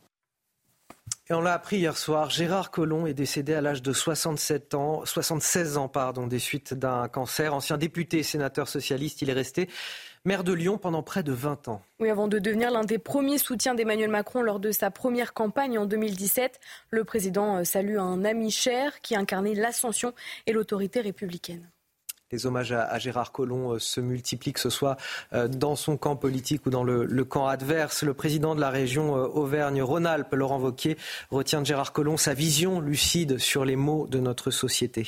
Marine Le Pen a également réagi hein, sur X hier soir et dit retient de lui sa crainte d'une France fracturée qui doit nous interpeller plus que jamais avant d'adresser à sa famille ses sincères condoléances. Et donc Gérard Collomb qui était qui a été longtemps maire de Lyon, je le disais, pendant 20 ans, les maires face aux, agressions. Et cette énième agression d'un élu, le maire d'une commune d'une centaine d'habitants dans le pays d'Auge, qui a été agressé, menacé de mort mardi dernier. Cela s'est passé alors qu'il intervenait pour euh, stopper l'incendie d'un feu d'emballage sur un chantier. Oui, le ton serait très vite monté entre le responsable de l'incendie et le maire qui a depuis porté plainte. Trop, c'est trop, a tweeté le président de l'Union amicale des maires du Calvados, qui a annoncé que l'association se constituerait partie civile et qui s'est indigné du manque de réactivité de la justice. Écoutez-le. L'audience a été fixée euh, à mi-avril. Vous voyez un peu le temps? Mi-avril, quelque chose qui aurait sans doute mérité une comparution immédiate. Euh, donc, euh, à l'évidence, pendant ces, six mois, c'est presque six mois, il va vivre certainement avec une forme d'angoisse chevillée au corps. À partir du moment où on représente une autorité, et je rappelle que dans ce cas présent, le maire, il est le représentant de l'État il est officier de, police judiciaire dans sa commune. Et quand il se présente comme ça pour empêcher un acte délictuel, il le fait au nom de l'État. Et donc, véritablement, il faut que l'État euh, fasse en sorte que ceux qui le servent soient mieux protégés. Cela fait partie de l'actualité politique de la semaine à venir. Le projet de loi immigration qui arrive en, commission des lois demain à l'Assemblée nationale en présence euh, du ministre de l'Intérieur euh, Gérald Darmanin. C'est un test à haut risque pour lui euh, qui est mis au, défi de trouver une majorité sur ce texte. Oui, alors que le texte a été durci par les sénateurs, le ministre chargé de l'industrie Roland Lescure estime qu'il va sans doute falloir avoir recours à l'immigration. Selon lui, l'industrie française aura besoin de 100 000 à 200 000 étrangers dans les 10 ans qui viennent. Chloé Tarka. Soudeurs, couvreurs, restaurateurs, des métiers déjà en tension et les chiffres risquent de s'aggraver d'année en année. Selon le ministre délégué chargé de l'industrie Roland Lescure, dans les dix prochaines années, 1,3 million d'emplois devront être pourvus dans le secteur de l'industrie. Or, pour ces postes vacants, il manquerait 100 000 à 200 000 personnes à trouver en Europe ou ailleurs. On est un peu étonné que le ministre ne parte pas des réalités avant de réfléchir aux éventuels besoins. Nous sommes dans une situation où entre environ 250 000 personnes chaque année qui sont d'âge actif. Euh, donc on a déjà un flux très important euh, d'étrangers qui viennent euh, nourrir la population active et augmenter la population active. Privilégier les travailleurs immigrés aux chômeurs français, une politique qui ne s'adapterait pas à la réalité du territoire. Le mieux, c'est d'aller chercher parmi toutes les personnes qui sont sans emploi en France, puisqu'on a un taux d'emploi extrêmement faible, euh, et évidemment notamment euh, parmi les, chômeurs qui restent encore beaucoup trop nombreux dans notre pays, mais cela suppose aussi, bien entendu, d'améliorer notre système de formation, de créer euh, des filières de formation initiale et continue pour répondre aux besoins de l'industrie. Début novembre, le Sénat a supprimé l'article 3 du projet de loi immigration prévoyant d'octroyer un titre de séjour d'un an renouvelable aux personnes travaillant dans des métiers en tension. Guillaume Bigolo, Roland Lescure qui semble donner quelque part du, grain à moudre à ce fameux article 3 qui prévoit euh, la régularisation des sans-papiers dans les métiers en tension. Là, il nous dit, voilà, l'industrie française aura besoin de 100 à 200 000 étrangers. Au risque de vous surprendre, euh, je vais commencer par lui donner raison. C'est-à-dire que euh, quand on regarde les statistiques de l'INSEE par tranche d'âge, on se rend compte qu'il y a un différentiel de 500, 700 000 personnes qui vont partir à la retraite sont déjà parties à la retraite et par, par rapport aux gens qui sont remplacés, qui les remplacent et qui arrivent sur le marché de l'emploi. Donc il y a un effet démographique. Entre parenthèses, c'est pas du tout euh, l'efficacité de la politique de M. Macron qui a fait baisser le chômage, c'est exactement cet effet démographique de différentiel entre les classes d'âge. Pour autant, et c'est là où ceux qui nous gouvernent n'ont vraiment pas les yeux en face des trous, il y a toujours une hiérarchie. Enfin, gouverner, c'est choisir et c'est hiérarchiser les problèmes. Et le problème politique le plus important à toutes les époques, c'est de faire vivre ensemble des gens sur un territoire sans qu'ils se tapent dessus. Et donc ce problème est archi prioritaire par rapport aux besoins d'industrie, ça semble évident. Arthur de Vatrigan. Bah, euh, première chose, c'est que encore une fois, c'est les grands patrons qui se frottent les mains parce qu'au lieu de se poser la question de pourquoi d'autres personnes ou des Français ne se veulent pas ou ne peuvent pas aller dans ces métiers, il faut peut-être se poser la question du salaire, il faut peut-être se poser la question euh, de l'emplacement géographique. Euh, donc ça, déjà première chose. Donc beaucoup sont contents. Et ensuite, encore une fois, bah, il faut juste se rappeler que les personnes ne sont pas des êtres interchangeables. On vient avec une culture, on vient avec un bagage, on vient avec un passé, avec une histoire. Et on n'est pas juste des pions sur une carte qu'on bouge en fonction des besoins économiques. Allez, à 7h, 8h45 déjà, le rappel de l'actualité. Signé Marine Sabourin. Au deuxième jour de trêve entre Israël et le Hamas, 17 otages ont été libérés. Hier soir, 13 Israéliens et 4 Thaïlandais. Comme promis, l'État hébreu a libéré en échange 39 prisonniers palestiniens. 13 personnes, dont 7 fichiers d'ultra-droite, ont été interpellées hier soir dans le 17e arrondissement de la capitale. Ces individus étaient en train de taguer des croix gammées au sol au moment de leur interpellation. Tous ont été arrêtés pour dégradation ou détérioration de biens d'autrui en raison de la race, l'ethnie, la nation ou la religion. Et puis euh, du sport avec ce gros choc hier en top 14 entre Toulouse et Clermont. Hier, c'est le stade toulousain qui l'a emporté 31 à 10 sur sa pelouse face aux Auvergnats. Quatre essais inscrits à 1. Les champions de France en titre ont pris le large dans la dernière demi-heure grâce notamment à deux essais de Lucas Tozin. Les Toulousains restent invaincus à domicile cette saison et prennent la sixième place du championnat. Fin de la huitième journée à suivre sur Canal à 21h. C'est le rendez-vous politique incontournable de votre dimanche, le grand rendez-vous CNews Europe 1, Les Échos. Et c'est avec Sonia Mabrouk qui nous a rejoint sur ce plateau. Bonjour Sonia. Bonjour Anthony, bonjour à tous. Qui sera donc votre invité aujourd'hui? C'est le député de Marseille, coordinateur national de la France Insoumise, Manuel Bompard. Évidemment, on va revenir sur la libération des otages. La France Insoumise, comme vous le savez, qui demande un cessez-le-feu depuis le départ. Mais on posera la question à Manuel Bompard. Avec qui faut-il s'asseoir à la table de négociation pour un cessez-le-feu?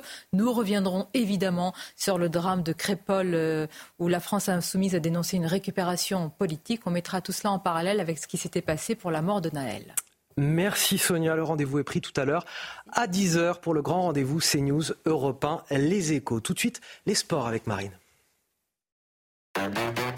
Retrouvez votre programme de choix avec Autosphère, premier distributeur automobile en France. Hier soir, Marine, c'était match nul entre l'OM et Strasbourg. Oui, Marseille qui fait euh, du surplace en Ligue 1. Les Alsaciens ont rapidement ouvert le score devant leur public par l'intermédiaire d'Emmanuel euh, Emega. C'est Jonathan Klaus qui a permis à l'OM d'égaliser. Résultat, un but partout, un partage des points qui n'arrange personne. On écoute euh, le buteur marseillais hier soir. Ça, c'est des matchs où il faut, il faut clairement prendre trois points. c'est pas suffisant. Maintenant, euh, maintenant voilà, il faut, on peut pas changer le résultat, c'est pas suffisant, mais, mais il faut se concentrer match après match et, réitérer ce genre de première mi-temps en tout cas, les perdurer sur 90 minutes et le faire, euh, le faire tous les trois jours. Vous avez profité de votre programme de choix avec Autosphère, premier distributeur automobile en France. C'était un plaisir. Un immense plaisir. Merci Arthur de Vatrigan. Merci à vous. Merci Guillaume Bigot. Plaisir partagé. Et bien sûr, merci, un grand merci à Marine Sabourin que je retrouverai dès le week-end prochain, 5h55 sur CNews pour la matinale week-end. Vous restez avec nous. Demain, vous retrouverez euh, Romain Desarbres pour votre matinale. Et dans un instant, juste après la pause, l'heure des pros avec Elliot Deval. Très bonne journée à tous sur CNews.